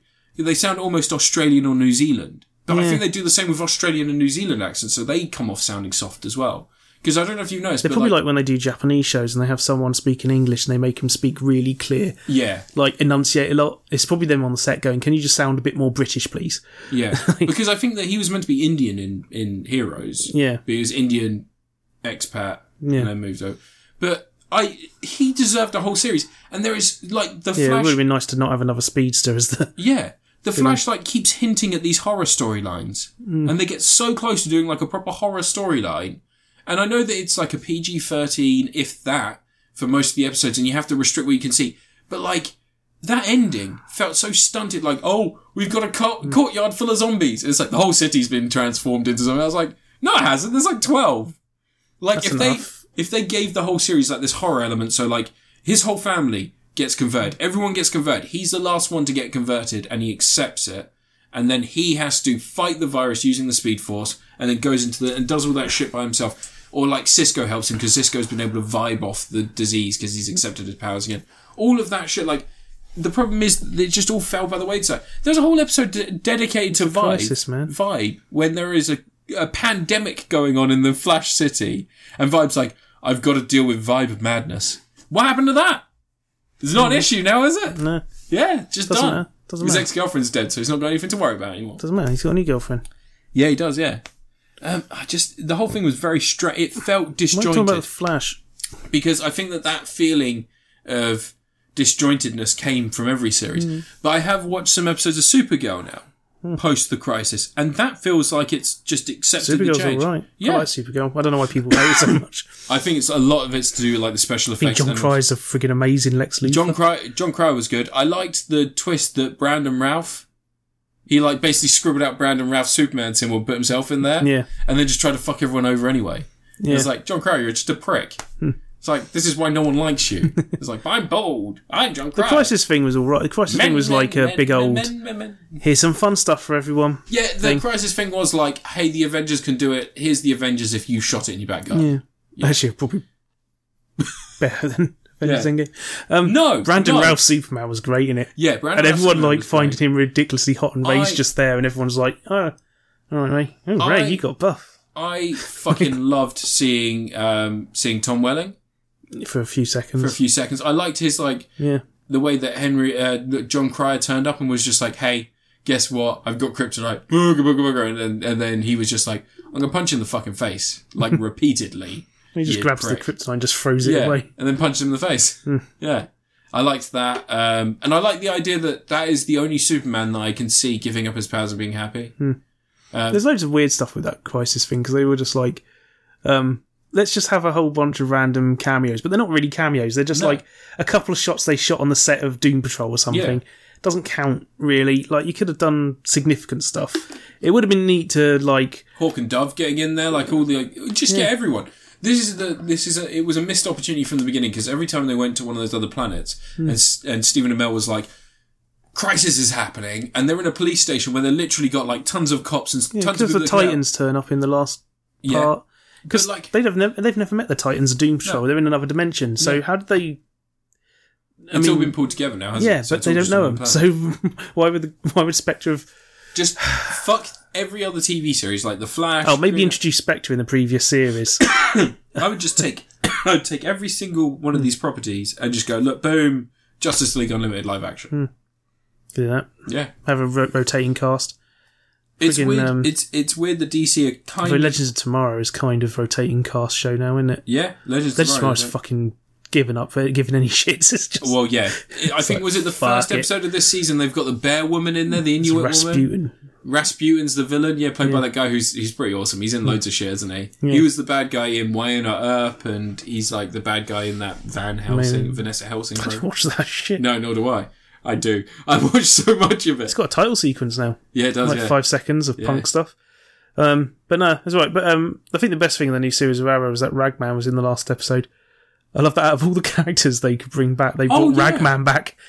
I was like, because that's always bothered me. Out of all the characters who have disappeared from Arrow, the only the only two have ever bothered me. One was Ragman just just being like, "Oh, I'm not using my powers anymore," No, his and he powers- disappears. It didn't he- work because he Yeah, yeah, he, he, put went. his pa- he put his rags around that. but I always felt like he should have come back at some point. he was the only one who had like a genuine like good. superpower. He was a nice, cool guy. and a cool background as well. Like, hi- wasn't it his dead Yeah, family but- were killed in an explosion? yeah, and the like, rags they- were his dad's. His dad that used them before him. Yeah, and they were basically imbued. I with mean, the his power whole of the town got spirits. destroyed by Felicity Smoke. but- Yeah, that was it. Sorry. But, yeah, um, so she killed his entire town, and then the rags, which his dad used as like, weren't they like, like they were just whippy, weird, like the cape. And then he got them, and they were imbued by the spirits of all his loved ones and his entire town. He basically could use them to. He was already around before that, before the nuke thing happened. Was he? Yeah. Oh, okay. Um, no, there was um, the two that really bothered me in that series that they never did. God, I'm glad they brought Ragman back. But um, do you remember when they teased Solomon Grundy and it never happened? Yeah. You had the guy who becomes Solomon Grundy, he gets trapped under a whole bunch of rubble and stuff, and there was like some radioactive shit with him, Yeah. and then nothing came from that. Well, didn't they have and like what one, happened to Black Cat? Didn't they have one teaser for Solomon Grundy where he was like they had like the shoulders and the head, and they had him in like a I think it was like a sewer. It might have been around the same time as the Gorilla Grodd stuff. I was think you're happening. thinking of Gotham, because Gotham did Solomon Grundy. Oh yeah. Should we speak It was about kind Gotham of very funny. briefly? No, I'm going to have to finish that. I one hate day. Gotham so much. Fucking hilarious show. It's so bad. Your bad taste. You skipped two seasons. You're missing out all the best. The stuff. problem with Gotham You're is missing out the amazing arc where the freaking Joker is like it's full on Joker arc in so season Joker's four. in the last episode. yeah, but they did a weird makeup for him. I I don't know. care about that. The previous series, Joker, the Joker arc. There's a crazy guy who's deciding that he's the Joker now, and he's basically well, Isn't he the so is brother of the Jerome. person who originally? No, that comes later. Oh, There's right. a guy who basically um, idolizes what Jerome had done the previous year. Okay. Jerome's dead, Yeah. and he does some shit that brings Jerome back to life. And then Jerome's crazy and he kills the guy who was impersonating him, and his face has been cut off at some point because the guy's been wearing Jerome's face. Yeah. So he staples it back on. Jerome staples it back on, and it ends with a funhouse fight, and um, freaking Commissioner Gordon punches his face off, and it's fucking hilarious. it's so bad. and then he gets put in a in an Arkham Asylum cell next to the Penguin, and they're chatting to each other through the walls. yeah. Like the problem I had with So fucking last stupid, I season love of it. Hmm. Gotham was it was just a slog to get through. Like it's a victim of its budget and it's a victim of its scope. Like if it reduced down, if it was like let's be sensible here, we can't do No Man's Land because we can't really act like the city's closed off.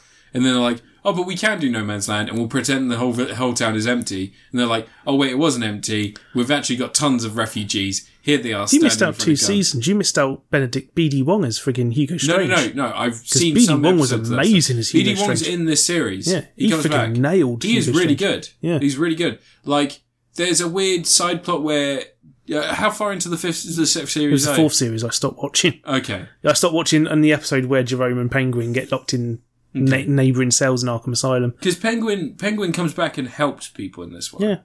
but he doesn't really. He doesn't. He does whatever he wants. Well, He pretends to blow up a child in one series. yeah, it's just it's it's, It's not, just so endlessly dark and Like- miserable, but also dumb as hell. the first series was trying to do something really dark and Yeah, the weird. first is the worst series. Yeah. So I slogged through the first and then started the second, and in the second, it starts just with the same shit, but it was like, it just, no episode feels like it's connected to anything. Doesn't matter. It does matter though. You're worrying because too they much. act like you're going to remember, like, Fucking- oh, do you remember Fish Moody's third in command guy named John that we spoke about 16 episodes ago? Well, he was the one with the bomb. And I'm No, like, no. what what it is bomb? is that they enjoy working with that guy, so they make him be in it more. And the whole thing is just like everyone's just having fun. They're just having a laugh. It's a bunch of idiots pretending to be Batman. It's oh, that kid starts doing that fucking accent in that series, in the fifth series, and it, it, it fifth or sixth, which one was it? Fifth. The fifth was the last series. The kid starts doing the accent, so every conversation he's having with people, he's like, he's like "Hey everybody, how's it going?" It's past him. Oh, you've hit you've hit puberty, have you? And he's like, "No, I'm I'm Bruce Wayne." smoke him. And then like he comes back as Batman. Ten years. There's a ten year time Well, jump. his, his mouth does. he doesn't talk The in stunt that- double. Doesn't talk in that episode. The stunt Like, double. because the kid is too young to look like Bruce Wayne. Well, he's too young to look like Bruce Wayne when he's Bruce Wayne, going around with his fucking hair. Should have going- Hmm. done the time when jump. was it meant to be made? There's no setting for it.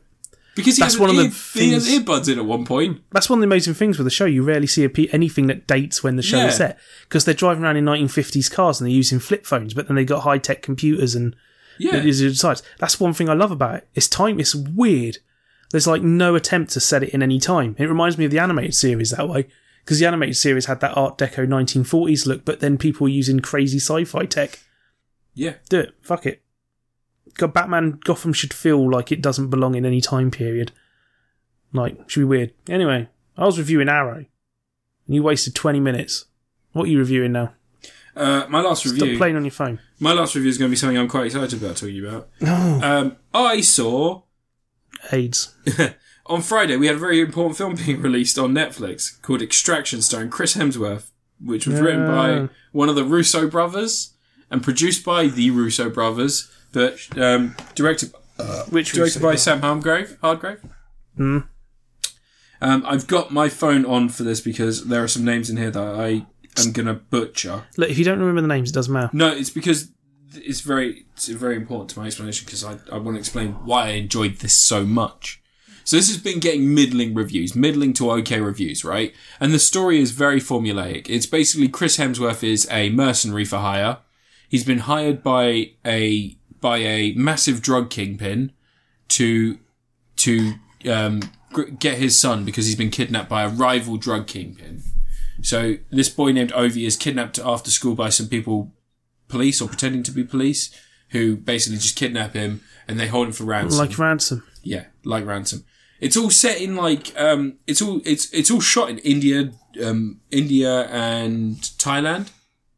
So it's like You sure it's not set in parts of shot in parts of Vancouver? no, that no, look like, in- genuinely, it was shot on location, which is fucking phenomenal. Um, 'cause normally you just like put Yeah. an orange filter on Vancouver and it can be anywhere. Exactly. Uh, but no, it was actually shot on location. Uh, so Chris Hemsworth plays a mercenary. He's hired to go and ca- to go and save this kid named Ovi. Um, and it, through several double crosses and, and triple crosses, he ends up just not able to drop the kid off at the extraction point and then has to travel with him to another point and get him out of the city. So far, so formulaic, right? Like it sounds like a standard film, but normally, normally that premise is the last half an hour of a film where you have tense negotiations with this, the first 10 minutes we meet Chris Hemsworth, we meet the kid, the kid's going to school, he's got his friends, he goes to a party, gets kidnapped. Chris Hemsworth, he's, he's, at the beginning you see sort of like a flash forward where he's injured and he's walking across a bridge, and then it cuts to him being in uh, New Zealand or Australia, I can't remember which one, and he's sort of cliff diving. And it just he holds his breath underwater, and you you sort of you get the idea that he's been trained to you know, he's, he's training his body, he's looking after himself so that he can perform well in his job. Again, mercenary, his job is his body and how he acts. Um, and then as soon as he gets into the situation, like he knocks on the door, kills four people in fucking beautiful violence. Nice. I And, love violence. and then grabs the kid, and then from there it is just dun dun dun dun, dun like action beat, action beat, action beat, action beat, and then it stops. And the only time it really breaks and gives you a rest is when the characters get to rest, which is where you get the uh, the cameo from David Harbour, another Netflix actor now. Um, you get a cameo from David Harbour in the conversation, and it just and then it's just boom, boom, boom, boom, relentless again. And the thing is that through it all, I can't say at any point I felt like those actors weren't doing absolutely brilliantly with uh, uh, what I'm going to say is very, very light, very light dialogue and very light characterization, but they do absolutely fantastically with this it. is good. Six Underground. It's all. If I was to compare this to anything, it would be like imagine John Wick, but if John Wick, you know the part where he's where he's in the he goes to Egypt Hmm. in John Wick Three. Imagine that, but if it wasn't a magical, mystical land and there are still tuk tuks and shit running through the area, there is a fight that is fucking incredible, and it's a single shot that goes through all these apartment buildings. It's obviously not a single shot, but it's like shot to look like a single shot and then cut together. They go through these apartment buildings. Chris Hemsworth, and this is where I'm going to need my phone for the name because this guy is amazing. Randeep Huda, who I'd never heard of. He is built as big as Chris Hemsworth. Buddha. Huda. He's built as big as big as Chris Hemsworth. They're about both about six four, and he plays the personal bodyguard to the gangster who's Ovi's dad, and so he's like sort of defending the kid. Wait, is a kid called Ovi? Yeah, kid's called Ovi. I don't know what it's short for. Just ignore it. That sounds like a name from Garfield. It does, but anyway, ignore it. So, um, so they have this fight that ends up with Chris Hemsworth dragging this guy out of windows. They both fall down and then fall into the street. They start throwing punches at each other, and then they pull out knives, start fucking swinging, and it's like the Winter Soldier fight. Which is funny because Sam Hargrave, the guy who did this, is actually the stunt coordinator for a lot of Marvel films, which is how he's sort of obviously got these people. to do it. Randeep Hoda. Randeep Hoda. You said Randy. I didn't. You s- Oh, did I? Oh, Randeep Hood- Hooda. It's H O O D A. Um, but yeah, pretend like you know. their fight is fucking incredible, though. And Chris Hemsworth, like, so basically, the fight ends when Chris Hemsworth is hit by a car because it's it all feels lived in. People are still moving in and out of the scene, and they are like just doing shit. Like it feels like everyone's still there doing their daily shopping or driving a fucking taxi or driving bikes. And so every so often they do get like you get someone beeping and then they they skirt their bike through the scene and carry on into the background, just disappear. They did a Bollywood production, just didn't tell people they were Oh. Yeah, Hmm. shooting an action it's basically like sequence. a Bollywood production. yeah, just put And- everyone in danger. there is a fucking so Chris Hemsworth gets hit by a car and then like and slides off screen. Who Randy Huda like disappears around the corner of the scene, and you just see Chris Hemsworth in the background, and then and then Ovi comes down. He comes out through the apartments and down into the street, um, and he looks right and he sees a big van, and the van pulls and stops, and then in front he looks left, and Chris Hemsworth's gone. The the road's sort of clear now. Um, Randeep Huda comes back round. He sees Ovi, he's drags ho- uh, drags Ovi over and he's like he's like talking to him like scolding him and he's saying look what are you doing why are you running away from me I'm the one to protect you and then the kid looks to his right and this truck is barreling down and and Randy pushes the kid and then gets hit by the truck the truck breaks right next to Ovi so Ovi's like sort of passenger side door so he didn't didn't go far into Randy, but Randy gets launched into a window, and then it pulls back, and it's Chris Hemsworth, and he's like, "Get in!" like fucked completely and utterly, just get in, get in the truck, and then they just drive, and just from there, it just like, it, like I said, it just action beats, and it, the thing is that it's shot like John Wick with that same energy with Chris Hemsworth, who is who isn't a high energy actor normally. Like really oddly, as four, the high energy shit is when it's CGI, and you don't get his real like you don't really get his personality in the CGI. You obviously didn't watch him on Home and Away. Like he's more akin to. I hate to I hate to talk about Ghostbusters again, but he's more akin to Ghostbusters and the energy he brought to that. Where him as a character, although he was playing like a one note character, he sold the jokes, he sold the energy. That Played character Slimer in Ghostbusters, didn't no. He sold the character and the energy. And again, you've got that here, and because those action beats are in there as well, it's really fucking impressive. And I can see him being like a return to form of the, like the Bruce Willis style action hero. You know how we've got like the old man action hero thanks to John Wick and stuff like that. he? I, think Chris Hemsworth's more likely to take all that for money and just Fuck go off. surfing. Yeah, and not do anything ever again. I can see him do like ten more of these films. I I see him reckon. every now and again. He turns up on Instagram, posts Yeah. a video of him doing something goofy. he- yeah, Check me out. yeah, doing just some, the four thing with the hammer.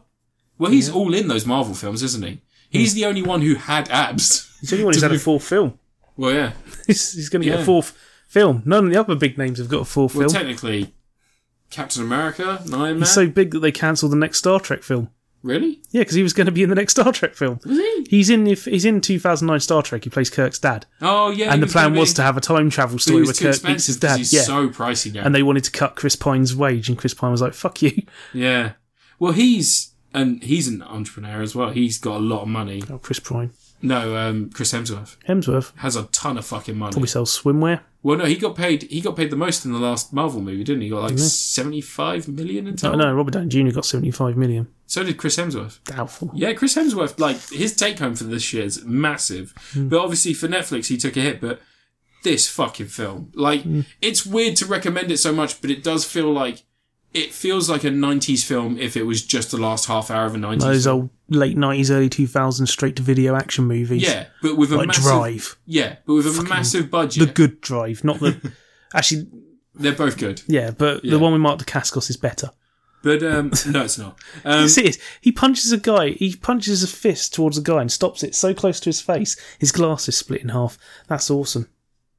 Brittany Murphy was in it. But yeah, it's it's fucking incredible, and I'd recommend people watch it because it's again, it's another Netflix thing. So, and we're all in quarantine, so you might as well fucking watch it at this point. But it's just fucking great. I I've that- got important things. I to think you'd actually really like it because it feels a bit like a Power Rangers film, or it feels like one of those one of those you know like the episodes where the Rangers lose the ability to use their morpher and they've they've got to like fight out with their like just their prowess. Never happens. No, No, because you got to use the Japanese footage for the action sequences. It feels a bit like the raid. It feels like that. Like, but again, the raid didn't feel lived in. That was kind of the thing. You in, you met characters in other apartments when people accidentally crashed through their walls. But in this, it feels like there are people around all the action scenes. There are people living their lives. There's a scene where Ovi runs through a flat and there are people there and he's like literally chucking their belongings and the people are screaming and arguing. Well, yeah, he's being chased by police like a SWAT team. What cunt? But um, but yeah, like you can see people arguing, you see people It's like the bit living. in Commando where they smash into that motel room and the lady's naked. No, not like that. But yeah, I, it's just so fucking weirdly energetic and sh- just well shot and just. It, I, like I said, most people just said it's middling action. The problem is, it's been so long since we've had middling action. Action is so often boring as fuck now, or it's high art like John Wick. Because John Wick, again, it doesn't feel like a lived in world most of the time. It feels like a magical, mystical world. Yeah, doesn't John it? Wick is a magic land. Yeah. It's fantasy. So every time you get someone who's making sushi, they're not a sushi maker. They're a secret hidden assassin group. Everyone's an assassin in fucking John Wick. And that doesn't feel like that here. Here it feels like you've got the people that are super well trained, and then you've got people that are covered in military garb. And obviously, they could be like really well trained, but they're not willing to put their lives on the line in that same way. Whereas Chris Hemsworth is like, he feels like Rick O'Connell in the first Mummy, where it's like he's constantly going through the film like, this could kill me. Fuck it, I'm up. I'm in. Yeah, let's do this. I'll fight immortal mummies. I'm literally trying to kill myself. That movie wrecked Brendan Fraser's career. it wrecked his body. Yeah, So did George of the Jungle. Like loads of shit did. should have done Encino Man too. Yeah. Or uh, what was the what was the one where Paulie Shaw goes Passion in the of army? Darkly Moon. What? in the in the navy now? He's got a cameo in that. um, Um, and then also Kids in the Hall, the he uh, Brain just Candy. turns up in all sorts, man. Well, he was friends with all the comedian groups, Yeah. wasn't he? So like he did loads of stuff. But yeah, I, I really GI reckon- Joe. yeah. I really recommend this. Mm. It's not Tom Atkins. It's like a Matthew McConaughey's, you know. And Tom Atkins isn't in it.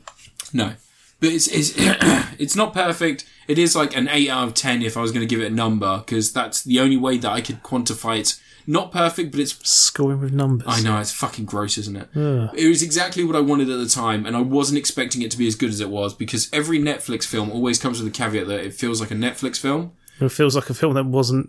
No one wanted to release in cinema. Yeah, this feels like something Remember Cloverfield Paradox? I could watch this in the fucking cinema and I would be just as happy because that, like, in fact, I think this could actually benefit from a cinema release because they may have put a little bit more. There are a couple of wonky shots where people are firing rockets at fucking helicopters, and you know, like they've got that weird smoke effect that doesn't really look like smoke. It looks like clouds that someone's just made thicker. You've got to have your PNGs of smoke and then just repeat it. Although, in a really nice thing, this is the first time I've seen it in a film, someone shoots the tail end off the helicopter. Instead of the whole helicopter exploding, the tail fucks off, like, just blows up, catches on fire. And the main helicopter's left spinning on the rotor. He always does that. No, not Ah, always. Rambo did it a bunch of times. Rambo did it, yeah, maybe in the 80s, with, like, the little Yeah. models. CGI, baby. and uh, Die Hard, the helicopter. Did he hit it with a car? No, it was the F-13, wasn't it? That was no, he hit a helicopter with a car in Die Hard Four. Yeah, oh. 4.0. 4.0. Whoa! No, it's Live Free and Die Hard. No, it's Die Hard 4.0, uncut. What was The the two only- names for one? What was the fifth Live one? Free or Die Hard. Oh, Oh, no. no, another day. That's a good day to Die Hard. Good the day fifth to one. Die Hard, Oh, yeah. Yeah, the fourth one's Live Free and Die Hard Hit. Yeah, or Die Hard, Die Hard 4.0 on 4.0. iTunes. Yeah, or it's Die Hard 4.0 over here and Live Free and Die Hard somewhere. I don't Live know. Free and Die Hard in America. Do you remember when they were going to make a Die Hard film where he was on a Hawaiian um, holiday resort when Ozzy Osbourne was going to be the bad guy? No. Everyone forgets that was a pitch for a Die Hard film once. Do you remember there was going to be a good Rambo sequel where Rambo took on an alien? Ugh. Did you not know about that? He took on illegal aliens. That was so bad. I still haven't Rambo watched it. Last Bro- Blood is just bad. Yeah, I haven't watched It's it. not worth watching. It's like xenophobic, racist shit. And the only Rambo part is the last like 20 minutes. Hmm. But even then, it's like shot underground in tunnels that are poorly lit. And every time he stabs someone, like all the cool shit where he's like, fucking got you with a sharpened broom for the face and shit, it's all dark. So you don't see anything. It's just like, and it cuts after a second. Like someone gets a rake to the head, and I'm like, that'd be awesome. Like seeing like Cowards. the rake come out, and then seeing someone run down the thing and be like, oh Um, fuck, I think Rambo. it's only Rambo 4 is the only one that's actually really violent. That's The others are cartoony violent. yeah, yeah, they are cartoony violent. Rambo 4 is violent. It's violent, violent. Rambo Four's great. Yeah, I love that film. I do as well. I caught a bit of it the other day. I switched over and it was at the point um, where just after when Julie Benz goes to hire him. Oh, yeah. After the rest of the guys have been. We're taking guns? No, Yeah. we're taking Bibles. It was um, at the point where no, at the point where they've all been captured and the Oh, guys yeah. come to hire him, and then Yeah. he's got the one guy. He's like, "Who's this wanker?" Oh, God, fucking yeah. I'm a bald guy. And, um, what? Is his name's Paul Was it McGoyce? Matthew McFadden? Is in it? Isn't it? No. The young lad. I can't remember his name. He's Oh, in the other young stuff. guy. It's not Yeah. Matthew McFadden. That's the guy. One of those a Matthew McFadden type, oh, okay, one whatever. second. But he's like, he's the only one who's like, yeah, I think we should maybe listen to the guy. 2008. Driving that came the out. boat, I would 'cause- see that in cinema. Yeah, it's a good film, man. And Matthew Marsden. Matthew Marsden, I told you, is a Oh, Gra- Graham McTavish. McTavish was Yeah. the English dude. isn't he soap in the Call of Yeah, Duty he is, games? yeah. yeah, God, Um, that's, it's quite a good. it's quite a fucking great film. Lots of CGI blood. tons of That's a CGI fake blood. weird blood. But like the part where he kills the bad guy and his top half and bottom half roll out of with the sequence fucking down the massive hill. knife that he makes. Such a I good just, film. I just, that was when Sylvester Stallone looked the most horrifying as well. Hmm. It was that could have been instead of calling it Rambo. I you could call- forgot. There was originally there was because they did Rocky Balboa, Yeah, and this was meant to be called John Rambo. yeah. And there was a joke going around that he was going to do Tango and Cash next, and I'm the only person who remembers their names. Do you know what it would have been called? Well, Raymond Tango and Gabriel Cash, do you know what's really funny about that? because I remember their names. They were meant to be the other way around, weren't they? It was meant to be Kurt Russell's the smart one who did stock trading, Hmm. but then Sylvester Stallone, he in his contract, there's like a thing where he has to be mentioned that he's smart. Because he knew it'd be funnier. Yeah. Because it'd be funnier if he's the Can smart you imagine if that drag scene was switched around? one. Rambo is a pussy. Can you imagine if it was instead of being Kurt Russell, who I'm going to say is an attractive guy, I'm a little bit into it. When he they puts on just- the dress and he's got the legs, you're like, that could be a human female woman. That's fine. And then if Sylvester Stallone put the dress on, you'd be like, that is incredible. How many squats does she do? How much HGH has she injected in Freaking those Nicole legs? Bass. How much HGH has she got in those legs? Fucking hell. Like that bit in you'd you'd think it's um the musty guy from the end of Ichi the Killer. Do you remember that in Ichi the Killer when there's the old man and he takes his shirt off and he's all muscly and No. he's got the head digitally added onto a muscle man's body. No. it's been so long since I've seen that film. I It's watched classic. I did watch um, Takeshi Miika's newest film, First Love. I haven't seen that yet. It's really fucking good. It's a weird film though. Is he back doing weird ones again? Yeah, so Because I liked when he was doing the kids films because it was fucking hilarious. this will take a second. I'll just describe the plot. So, First Love is about a boxer who is having um, he's he's getting knocked out in the ring, but he's not being knocked out by hits. He's sort of having like these weird hot flashes and then going down. Oh, 'cause he's going through the menopause. No, like not like hot flashes. You know what I mean? Like he just like he's collapsing. So he goes to a doctor, and the doctor's like, "Oh, you've got a brain tumor," and he's like, "I've got nothing left to live for, and I all I'm good at is punching. What will my legacy be?" And so he just goes and he's basically moping outside of his flat block. And he sees some girl running past, and she screams, "She's like, help me, help me, help me!" It turns out the Yakuza's trying to trying to frame her for stealing a bunch of drugs and killing the crime boss because he's a violent guy with prostitutes. So when he He was goes, a and sees- Cusa boss. yeah. Um, and this this cop's chasing this girl down the streets, and the guy stands up and just gives one of the greatest haymakers I've ever seen to him. he might have just smacked the guy in the fucking head and knocked him out, but he swings and hits him in this wide shot where you can see just the woman just almost out of frame, and you see this Yakuza guy get hit and almost flip in the air and fucking land, and the guy's just standing there like. And he's got like weird floppy hair because he's only like 22, 21. He's like a young kid. And he's just got weird floppy hair. And he turns to his right. There's that prostitute girl. And she's like, she's like, and he's like, he's like, I um knocked this guy out. and she's like, she's like, yeah, I know. And then she grabs his hand. And they basically go on the run. And it turns out that she's she's like properly into prostitution. She was captured at a young age and all this other horrible shit. And through the whole night, they're basically running from the Yakuza. And like I said, his one skill is that he's good at punching. Hmm. and her skill is she's addicted to crack. and was a prostitute who's got a lot of drugs on her because she was being framed for this thing. Well, they help her basically run took her fast. bag and get, and no, like they just travel through, I think it's Tokyo, Hmm. just travel through Tokyo. And it's fucking, again, that feeling of life in an environment because Takeshi Miike is just like, he is one of those people that like he's like we're gonna shoot here is that cool and there's like people going in and out of shot and they're like and he just goes i'm gonna do one long take don't worry about it got it got it film it you're in the scene just go about your business so you get a load of people moving around I stuff wonder how many people's first um like experience of Takeshi Miike is watching either the Phoenix Wright or JoJo Bizarre Adventure film. there's probably a couple kids probably younger Yeah. people Well, they would watch Ninja Kids. Ninja Kids is the brightest, most colourful film you'll ever imagine. Oh, um, sorry, yeah. So, like, and then 20 minutes after after all that's happened and they're on the run, he gets a phone call from the doctor who's like, really embarrassing. I actually, uh, when I said you only had like a couple of days to live, someone else's x ray. Yeah, the reason you're having headaches and things like that, you need glasses. and, uh, and so he's like, I'm not going to die, but I could die. Fuck, I could die. Like that. and then, and then 10 minutes later, the doctor's like, yeah, just, uh, just calling again. Really embarrassing again. and he's like, he goes, he goes, just calling to make sure you got my last message. Hmm. Like that. and then, and then that's it. That's like the joke for the first half hour. And then it's just pulse pounding like Takeshi Hmm. Miike does action in a weird way. Cause I don't know, did you ever see Dude's Blade of the versatile Immortal? as hell, man. Friggin' last film of his I watched was um, Phoenix Wright and Thirteen Assassins. Okay. But, Because um, I, I watched Yakuza, Yakuza, uh, Yakuza Vampire, whatever it was. Yeah, He's um, made like 70 films. I know. I watched Yakuza. Won't friggin' stop. I watched the Yakuza Vampire, and then after that, I watched Blade of the Immortal, which was his black and white one, the anime, Hmm. the anime one. That was fucking incredible. That's the kind of film where there's a scene where he's just like swinging his sword and slicing dudes, and you know where like you just sort of hear it, and then people drop to the ground. and They've just got Takeshi Miike won't just have torn clothes and then people with red lines on them. Takeshi Miike's like, and they like fall to the floor and like, like blood just everywhere in black and white. But that was shot for like ten mil, and it looks incredible. Like they have a hundred man fight in the beginning where he's just obviously he can't be killed, so he's just fucking cutting people down, taking all this damage. And then like there's these weird worms that reconnect all his skin and stuff. It's really interesting. Sexy. Um, I think he also did Ruru, uh, Rurouni Kenshin. Rurouni Rurouni Kenshin. Yeah, there you go. Rurouni I think he Kenshin. did those as well. I watched all three of those. Yeah, I saw the wire work for that film's crazy. They um they didn't use it to lift people in the air. They used it to drag the actors around. Yeah. So like Did you have you seen zip left and right. Have you seen the and trench wires. scene? Like, there's a Hmm. scene where they're going for a battle that's happening in the woods, and they've dug these trenches so that people can hide behind the trenches to get. And I watched the people- anime Oh, okay, when I was a kid. I think it's in the anime as well. But they basically they've dug trenches into the hill so the people at the top of the hill that are defending it they can hide behind the trenches and then try and attack the people that are up in the hill. And he runs through the trenches down the hill. And the way they do it in the film is that there's like a rig that goes that way.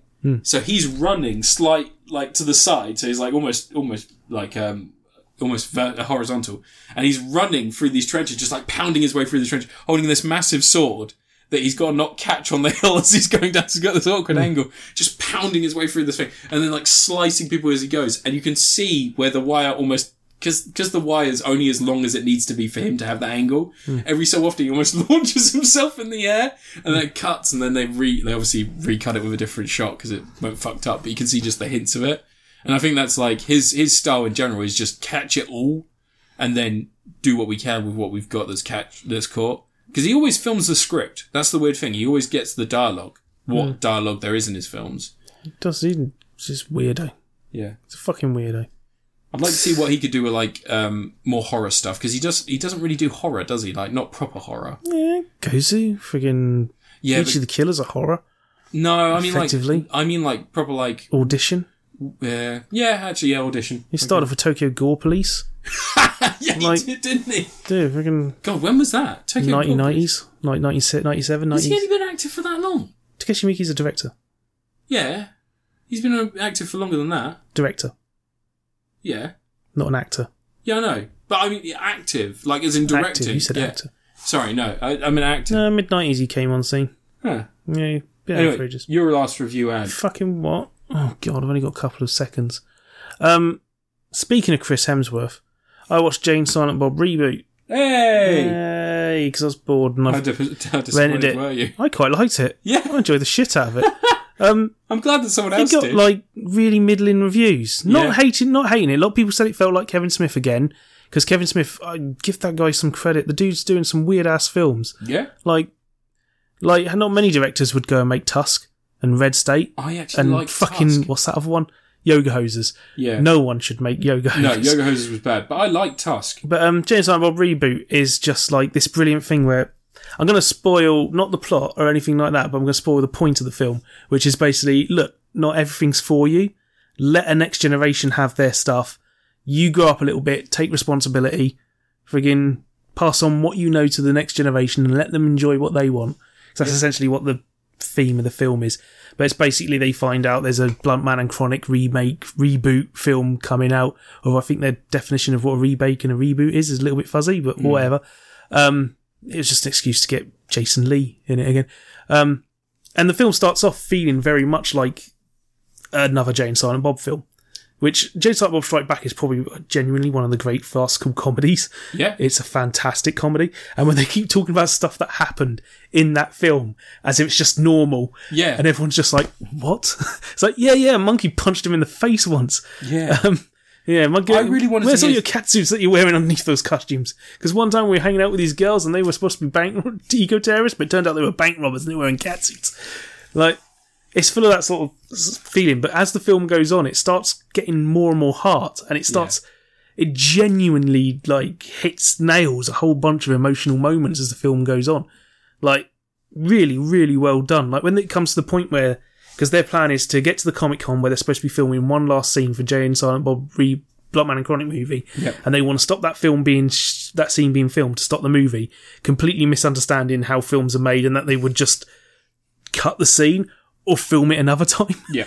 Um, you know, fake it on a green screen like Kevin Smith's well, like Bluntman and Chronic reboot film looked like it was. Yeah. Um, but they, you know, they part ways, and he has a little moment with one of the other characters because don't want to spoil stuff, but it's like a nice emotional moment because the film is all about Jay, like it's his story, like it's his he's the emotional core of it. And it's kind of nice to finally, after years with Jay, to have a real emotional depth to him, Yeah. which is something like because they they're, they're one note characters. That's their basis is That's their the joke. yeah, They were never meant to be the leads. yeah, and the only bit of depth you ever got from it was the one time Bob would talk. Yeah. Um, still the best one whenever he talks is chasing Amy. That's still the greatest thing, and that gets called back in this. The chasing Amy speech is like no, No, no, my favourite's No Ticket.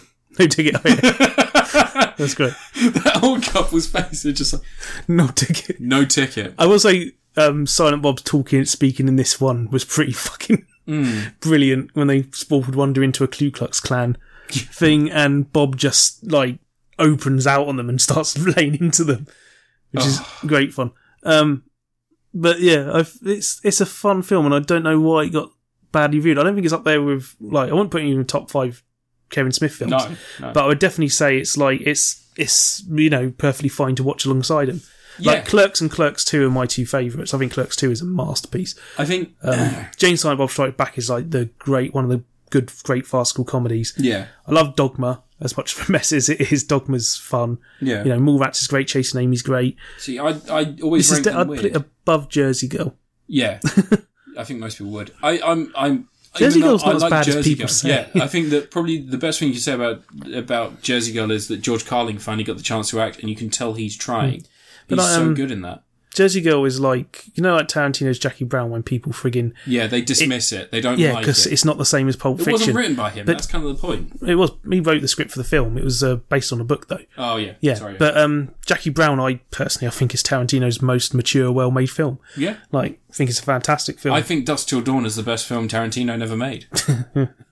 no, the best film Tarantino never made was like all those films that ripped him off for years afterwards. Hmm. Um, Lucky number eleven. but like just Jersey Girl's kind of like that, where it's the one where Kevin Smith's first time trying something that feels different. Yeah, and it has a lot of heart. Like, Yeah, that's it's just the not as weird good. Thing. The and weird it thing dared about it. kill J Lo at the start, which is Yeah. what all films should start It with. killed her in a heartbreaking way. So here's here's the weird thing that I that um Avengers Endgame just started with J Lo dying. So I, Did J Lo make it past the snap? No, she disappeared. no, she did, but she fell off the stage and died. I think I was positive about this when I reviewed it a few months ago. I don't remember you Did I reviewing not it. review it? I don't remember you reviewing it. Um, I, I I liked it. Hmm. I think my biggest problem with it was that the comedy felt flat, but the emotional parts really, really were well done. I was laughing quite a lot for the Kevin. Really? Chris Hemsworth cameo was fucking yeah, that hilarious. was a that was amazing. Probably So hi, I'm Chris Hemsworth, just a hologram. Don't come near me because you'll burn yourself. uh, it felt like Taika Waititi had like it did. just Yeah, let him it was like live. it was like, and nobody pretend to hump me when I'm in a weird position. I'm actually just going to stand. and he comes back later. It's just like uh, Chris Hemsworth again. Same rules apply. nobody pretend to hump Um, me. freaking Ben Affleck's cameo That's is that's what I was going to fucking talk to you great. about. Yeah. So Ben Affleck That has was Jay's real kid. yeah. Comes in at the end as well. Like, So Ben Affleck has um he, he's got a lot of flack recently from us and other people like for whatever you want to say about him. He's an Oscar winning director and someone who I think he's won Oscars as well for acting, right? yeah, it's yeah. Well, I don't know about acting, but um, Goodwill Hunting he got his first Oscar for screenplay yeah, yeah. and then from there he's got an Oscar for The Town. He got direct. He's got O- Oscar nominations Argo? for directing for a whole bunch of stuff. Yeah. I don't know about not for the town. No, for Argo. I Gone think, Girl. I think he got Not one Gone. for Argo. and He one got for- a, a nomination for actor for Gone Girl, didn't he? yeah, and then he also I he can't got remember. one. What was oh um The Phantoms, Phantoms. He was the bomb in He Phantoms. was the Bomber fan. But in this, I he comes into the he comes into the thing, and it's the first time that Jason Mewes kind of shuts up for a Hmm. scene, and he explains to him the whole point of doing what they do, and it feels like Ben He's doing the Affleck- chasing Amy speech back to them. It's like he's explaining the emotional core of the film. yeah to Jason. and it feels like he's not being directed. It feels like Ben And it's Affleck is passing just on generational knowledge. Because there's the whole thing where he says about how years ago when Bob gave him that chasing Amy speech, Yeah. it helped him grow as a person.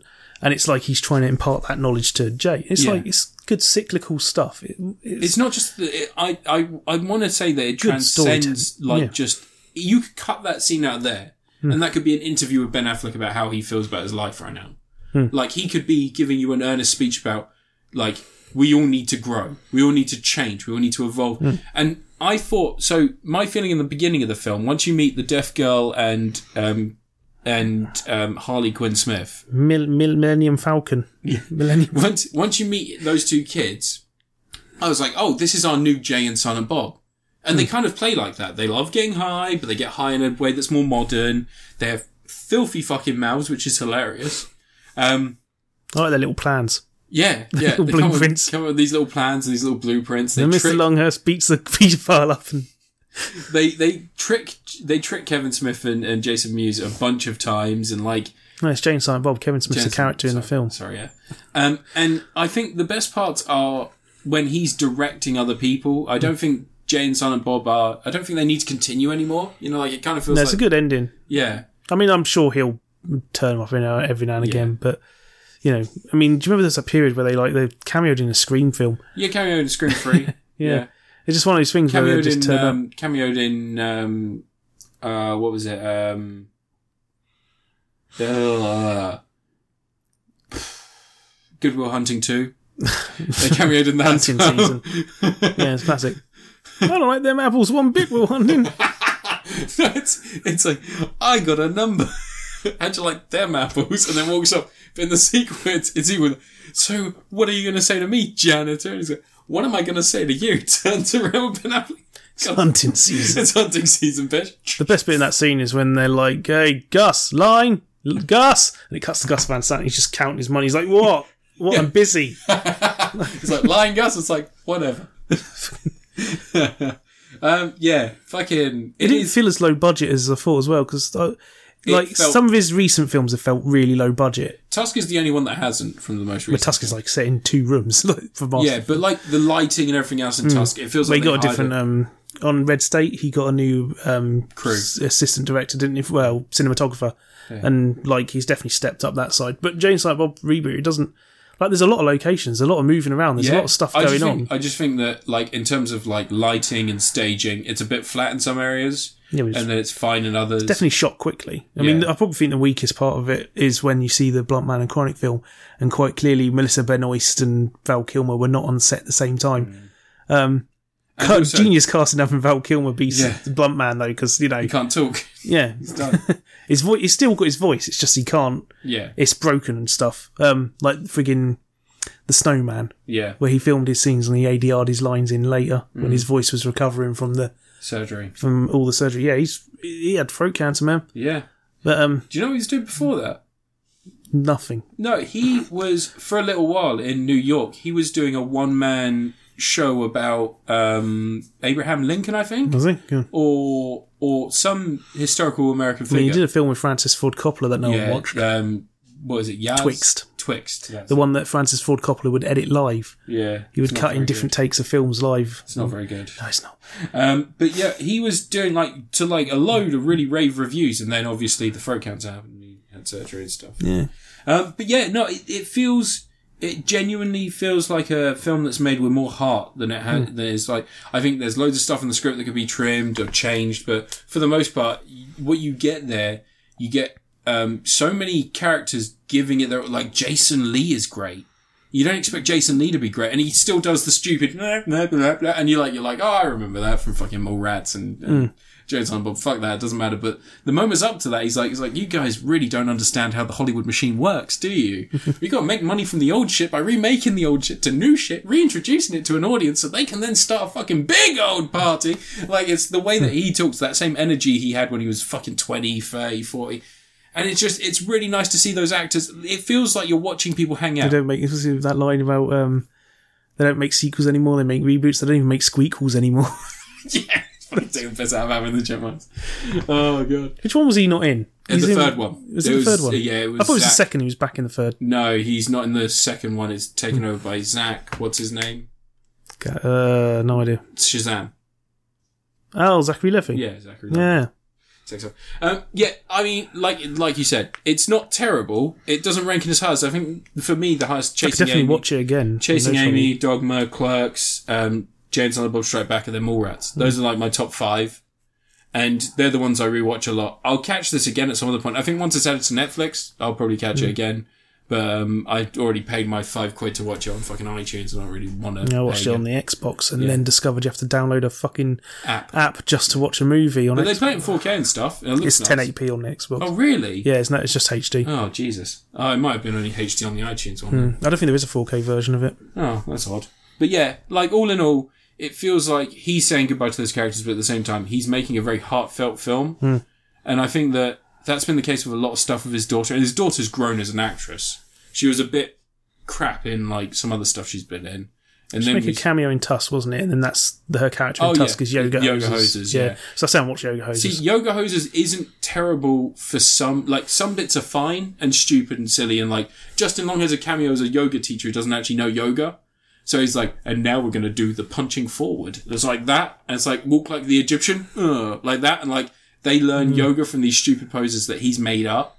And then the bit where it falls apart is like the extended Johnny Depp stuff, and then a lot of like bits and pieces where he's sort of where they're fighting these like tiny little like hot dog oh, the hot Nazis. Frankfurter Nazis. Yeah, just like shit like that, where it's like clearly someone read Preacher, and they've gone, "Oh, I get what made that Preacher comic good."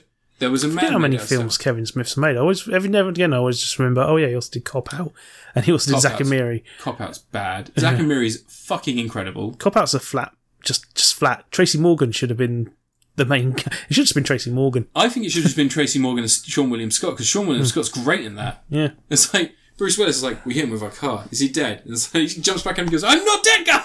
And they're like, Hmm. "We've got to arrest that guy." And he starts running, and they're like, "Maybe I can hit him with a car again." That'd be funny if someone delivered that with soul because it's Bruce Willis. Maybe I can hit Bruce him with Willis a only car." tries once every ten years. Yeah. Last one was Looper. He's he's due another one in a few years. Yeah. Oh, what if he's in knife? What if he's in Knives Out too? Like Ryan Johnson would get him to Yeah. put some effort in. You think he likes him? I think Bruce Willis likes him. Yeah, I mean Bruce Willis tried in Looper, Yeah, that's true. so I think maybe he just likes Ryan Johnson. I really like. There's a shot in Looper that I actually really like, and it's it's one of the ones that's mirrored. So you know where um, Joseph Gordon-Levitt's standing on top of the car, and he's got like his hair's really long and raggedy, and it's drifting, Hmm. and he's got the jacket drifting behind him, and he's holding the gun, and he's firing down into the windshield of the car. And it switches, and it's Bruce Willis, and he's got one foot up on the bonnet of a car, and he's doing the same, but it's like slightly framed Hmm. differently. It's like a drop frame, and then you've got a thing floating in the background.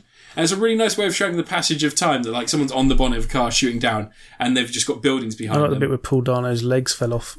yeah, I thought That that was fucking I hilarious. thought the guy running and he looks down and he's missing fingers. I was like, that's fucking grim. Like the problem is that it doesn't hold up to the rules that they're setting because how would he get them? No, in the you first don't place? think about the rules. Yeah, okay. It says so in the film. Yeah, I know. Yeah, okay. But yeah, I get I, fed up trying to explain time travel to people in movies. Like I had It's- friggin' my mate friggin' who doesn't like his name being mentioned and stuff. who's that? You know who. But he was Oh. moaning that the time travel in Endgame makes no mis- makes no sense because they change the past and it doesn't change the future. they And it's don't like- change the past, that's And I'm the whole trying point. to explain it to him. He says that's not how time travel works. And I'm like, time travel isn't real. One of the things. One of the things I've And only- Endgame actually is, in theoretical sense, the nearest to what is yeah, would happen. they basically yeah yeah they basically just say that As far as quantum stuff goes, that's the closest to. eh, Why? Because you watch Back to the Future.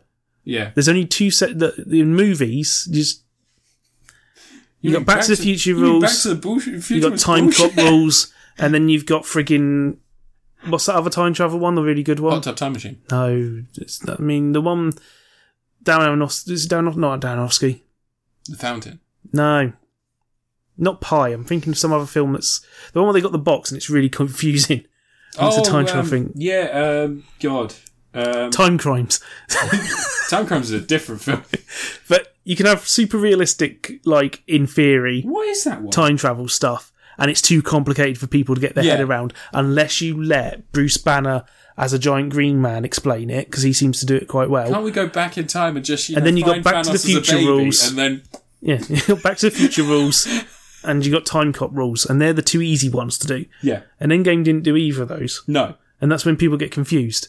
instead Endgame like it's really simple just pick a point when the stone wasn't in use and then take it and return it to that point that's, That's it what their plan was, Yeah. just to not fuck over the that's other, it that's that's like not to create new dimensions that were a problem. problem. because once you've once you've got something like I think they were intending to bring everyone back, so they were thinking that Thanos wouldn't come back, and if they brought everyone else back, they would have the abilities of say Doctor Strange. So imagine if you did have the the is it the Power Stone or the Mind Gem? The Mind Gem's the one in the scepter, yeah, or is that the soul? Possibly. Yeah, I don't know. Who knows? But basically, the one that Loki had in Avengers 1, if you then sent Doctor Strange back and he just went, oh, time's frozen, and then put it back in the hand of whoever they took it from a second after it happened, they'd be like, oh, that was weird. It jumped in and out. of time. It's obviously a space stone, so I don't need to worry about that. That's just maybe what it will do now. And they just hand it over, done.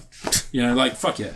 But, like, they. Uh, the problem is that whenever you think about time travel in any of those films, like, you could always say that Looper wants two.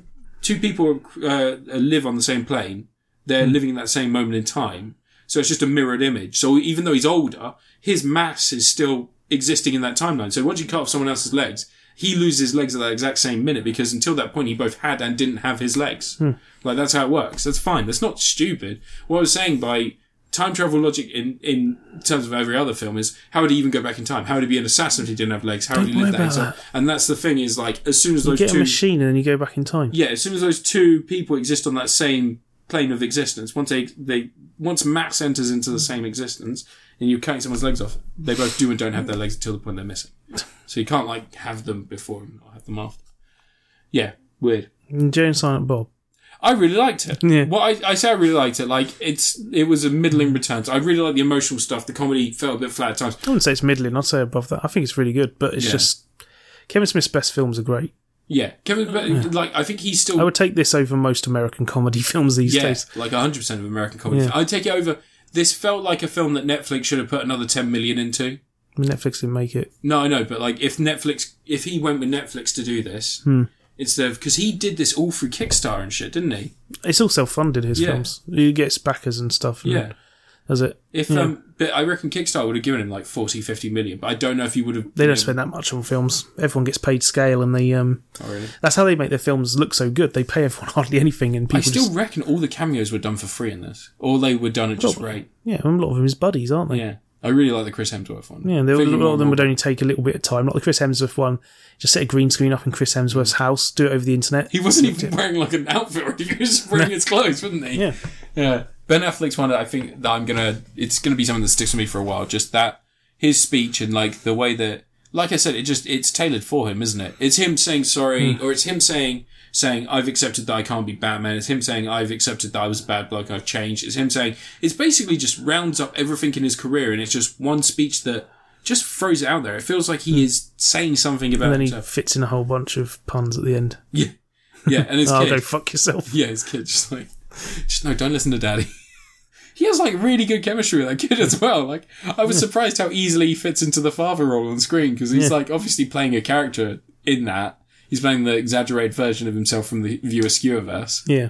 But he like really just, Well, he's playing one of his characters from the viewers. there's like four, isn't there? Because There's Holden McNeil Yeah. and friggin' um, Is it, um, who was the angel? Gabriel. Was it Gabriel or no? yeah, he was Gabriel. Yeah. Loki was Matt Damon. He makes a cameo. Yeah, I love Loki's cameo. It's just like, hey kids, just so you're aware, I'm not actually in this movie. But we're just going to transition over. I'm just saying hi. Yeah. You know, I'm still here. It's weird. One thing actually, they they act, Dogma is a real thing that happened in the universe, Yeah. but in Jane Silent Bob Strike Back, Dogma is a movie that exists within Is it? the viewers universe. Yeah, they reference it as a film. Oh. that was based on them or something. It's something because they they I was no was it a deleted scene from Clerks two actually might have been. Oh, maybe. I remember they talk about how they sold the rights to their likeness and then they made loads of money and that's how they got all the money to just Oh, it's hang like out their all the own movies, time. Restaurant and everything. And yeah, how they yeah, because that was a line that was a bit cut from Clerks too. But yeah, Oh, weird. anyway, James Bob, eh, I enjoyed it. Um, I think I know why people hate it. It's like a lot of like just people just love to hate. Kevin Well, no, Smith it's now. a lot of that humor is counter internet culture humor. Like Hmm. they do say, like we're independent women, we don't give a fuck. Like maybe we don't want to sleep with people. Maybe guys have gross dicks. I don't know. Yeah, I'd sit on Chris Hemsworth's face. Like it's just stuff that you'd expect to hear a man say, but a woman Hmm. sexualizing another person. And at the same time, like they openly speak about sexuality. They openly speak about like why it's wrong to like treat women shitty and Hmm. stuff like that. They're just very like it's obviously he's you know, there's changed a going to be a lot. whole bunch of assholes sitting there. go, These women are so shrill. Yeah, and that's so kind of shrill. that's why I think people didn't like it is because D, stop your squawking. Yeah, you know, like you know, half the internet exists, and they Hmm. say they're evangelical Christians and all that other shit, and really, it's just them trying to make an excuse for being cunts. Yeah, like there's just loads of those internet trolls and incels and all the other groups, and they all hate women. The ones who don't get that Always Sunny in Philadelphia is making fun of them. You've got basically you've got like out on the internet. Let's assume that one third of the population are Gremlin. Uh, Yeah, they're all like that. I don't want to. That's gross. I know it's horrible, isn't it? But that's it. That's Say what it is. goodbye to the children. Anyway. Bye everyone. Uh, and they can This find is you two hours, two and a quarter hours already. LV54 Space Monkey on Twitter. sake. They can also find you as Mellow Gaming on YouTube. How many followers you got on YouTube? Some. I have three now. Oh, no, right? someone must have clicked that by accident. No, no, probably. Um, you can find me at Chris Apocalypse on both YouTube and Twitter. Um, and anything you're excited about for coming up? Uh, it'd be nice to get paid full wage again. You not been paid? I'm only getting paid eighty percent, aren't I? Oh fuck! If you need to borrow money, let me know. You could pay the going rate of rent for the local area. Four sixty. It's more than that in the local area. it's not. It is. No, it's not. Is- Do you want me to bring up some websites showing how much apartments No. and stuff cost around here? No, I don't. No? no, Okay. Um, no, no, I don't. Because I'm not going to be paid for much longer. I need to find a new job soon. Mm, That's going to be fun in a pandemic, isn't it? yeah. Yeah, walk into an office, go and shake someone's hand, and they're like, "Oh no, we don't do that here. Elbows, please." Get a job working in Domino's. I'm not working in retail or a food place. I'm How many going- jobs around now? No, that's not true. And I've never gone for a lower wage. I always go for a better wage. Mm. So, yes, as soon as I got a better wage, maybe we can talk about rent. Until then, I'm Matt. Who you're bought- Rat. Twenty jars of Marmite. Yeah, they were two pound for two pound for two, and I thought I was getting two. I got sixteen. See how much frivolous you are with your I money. wanted two jars of my how many? How many packets of Nature Valley bars did you buy? I won- I bought 50 by accident. Well, not by accident. I was originally going to buy 25. and then they had the 50 go on offer for the same price. I was like, yeah, I'll grab some. And then I offered them to you. I You offered got the money to- spare just to buy all sorts. yeah. Outrageous. Thinking about buying Naruto for the Click Switch. like. yeah, quick, click, Click- like, click comment like. and supply, surprise. Yeah, if I should get more money. There's, uh, we're available everywhere now. I've literally been checking, and we're on Stitcher, we're on Deezer, we're on Oh I don't Google, know what those are. Those aren't real we're on things. Google, we're on iTunes. Deezer's not a real thing. Deezer is a real thing. That, that's not a word. And there's Pod Radio we're on. Pod a racing. Podcast station. Loads of stuff we're on. Um, but we don't see the metrics for those, No, especially not iTunes. I don't know why they won't let us see the metrics for iTunes. no, I don't see him either. No, you don't see any of it. Like, we've got, there are seven reviews on iTunes. Mm, and six of them are you. No, one of them's me. We can't read the others. Oh. They don't appear when you go on the website. They don't appear when you go on a Mac. They don't appear when you go on a PC. They don't appear when you go on a phone or an iPad. Like, how am I meant to read those reviews? You don't. All right. Anyway, transphobes are scum. That's our message today. It's fucking. How long are you making this It's a podcast? nice universal message. Oh, Say we're goodbye. done. Bye. Bye. Bye. Transphobes are scum. Bye. Yeah, no, bye. What are you expecting me to say? Say goodbye. Oh, I said bye like three times. Say, tell him you love him. Love you guys. See you Give him a later. kiss. No, I'm not kissing them. Coronavirus. Oh Ah, yeah.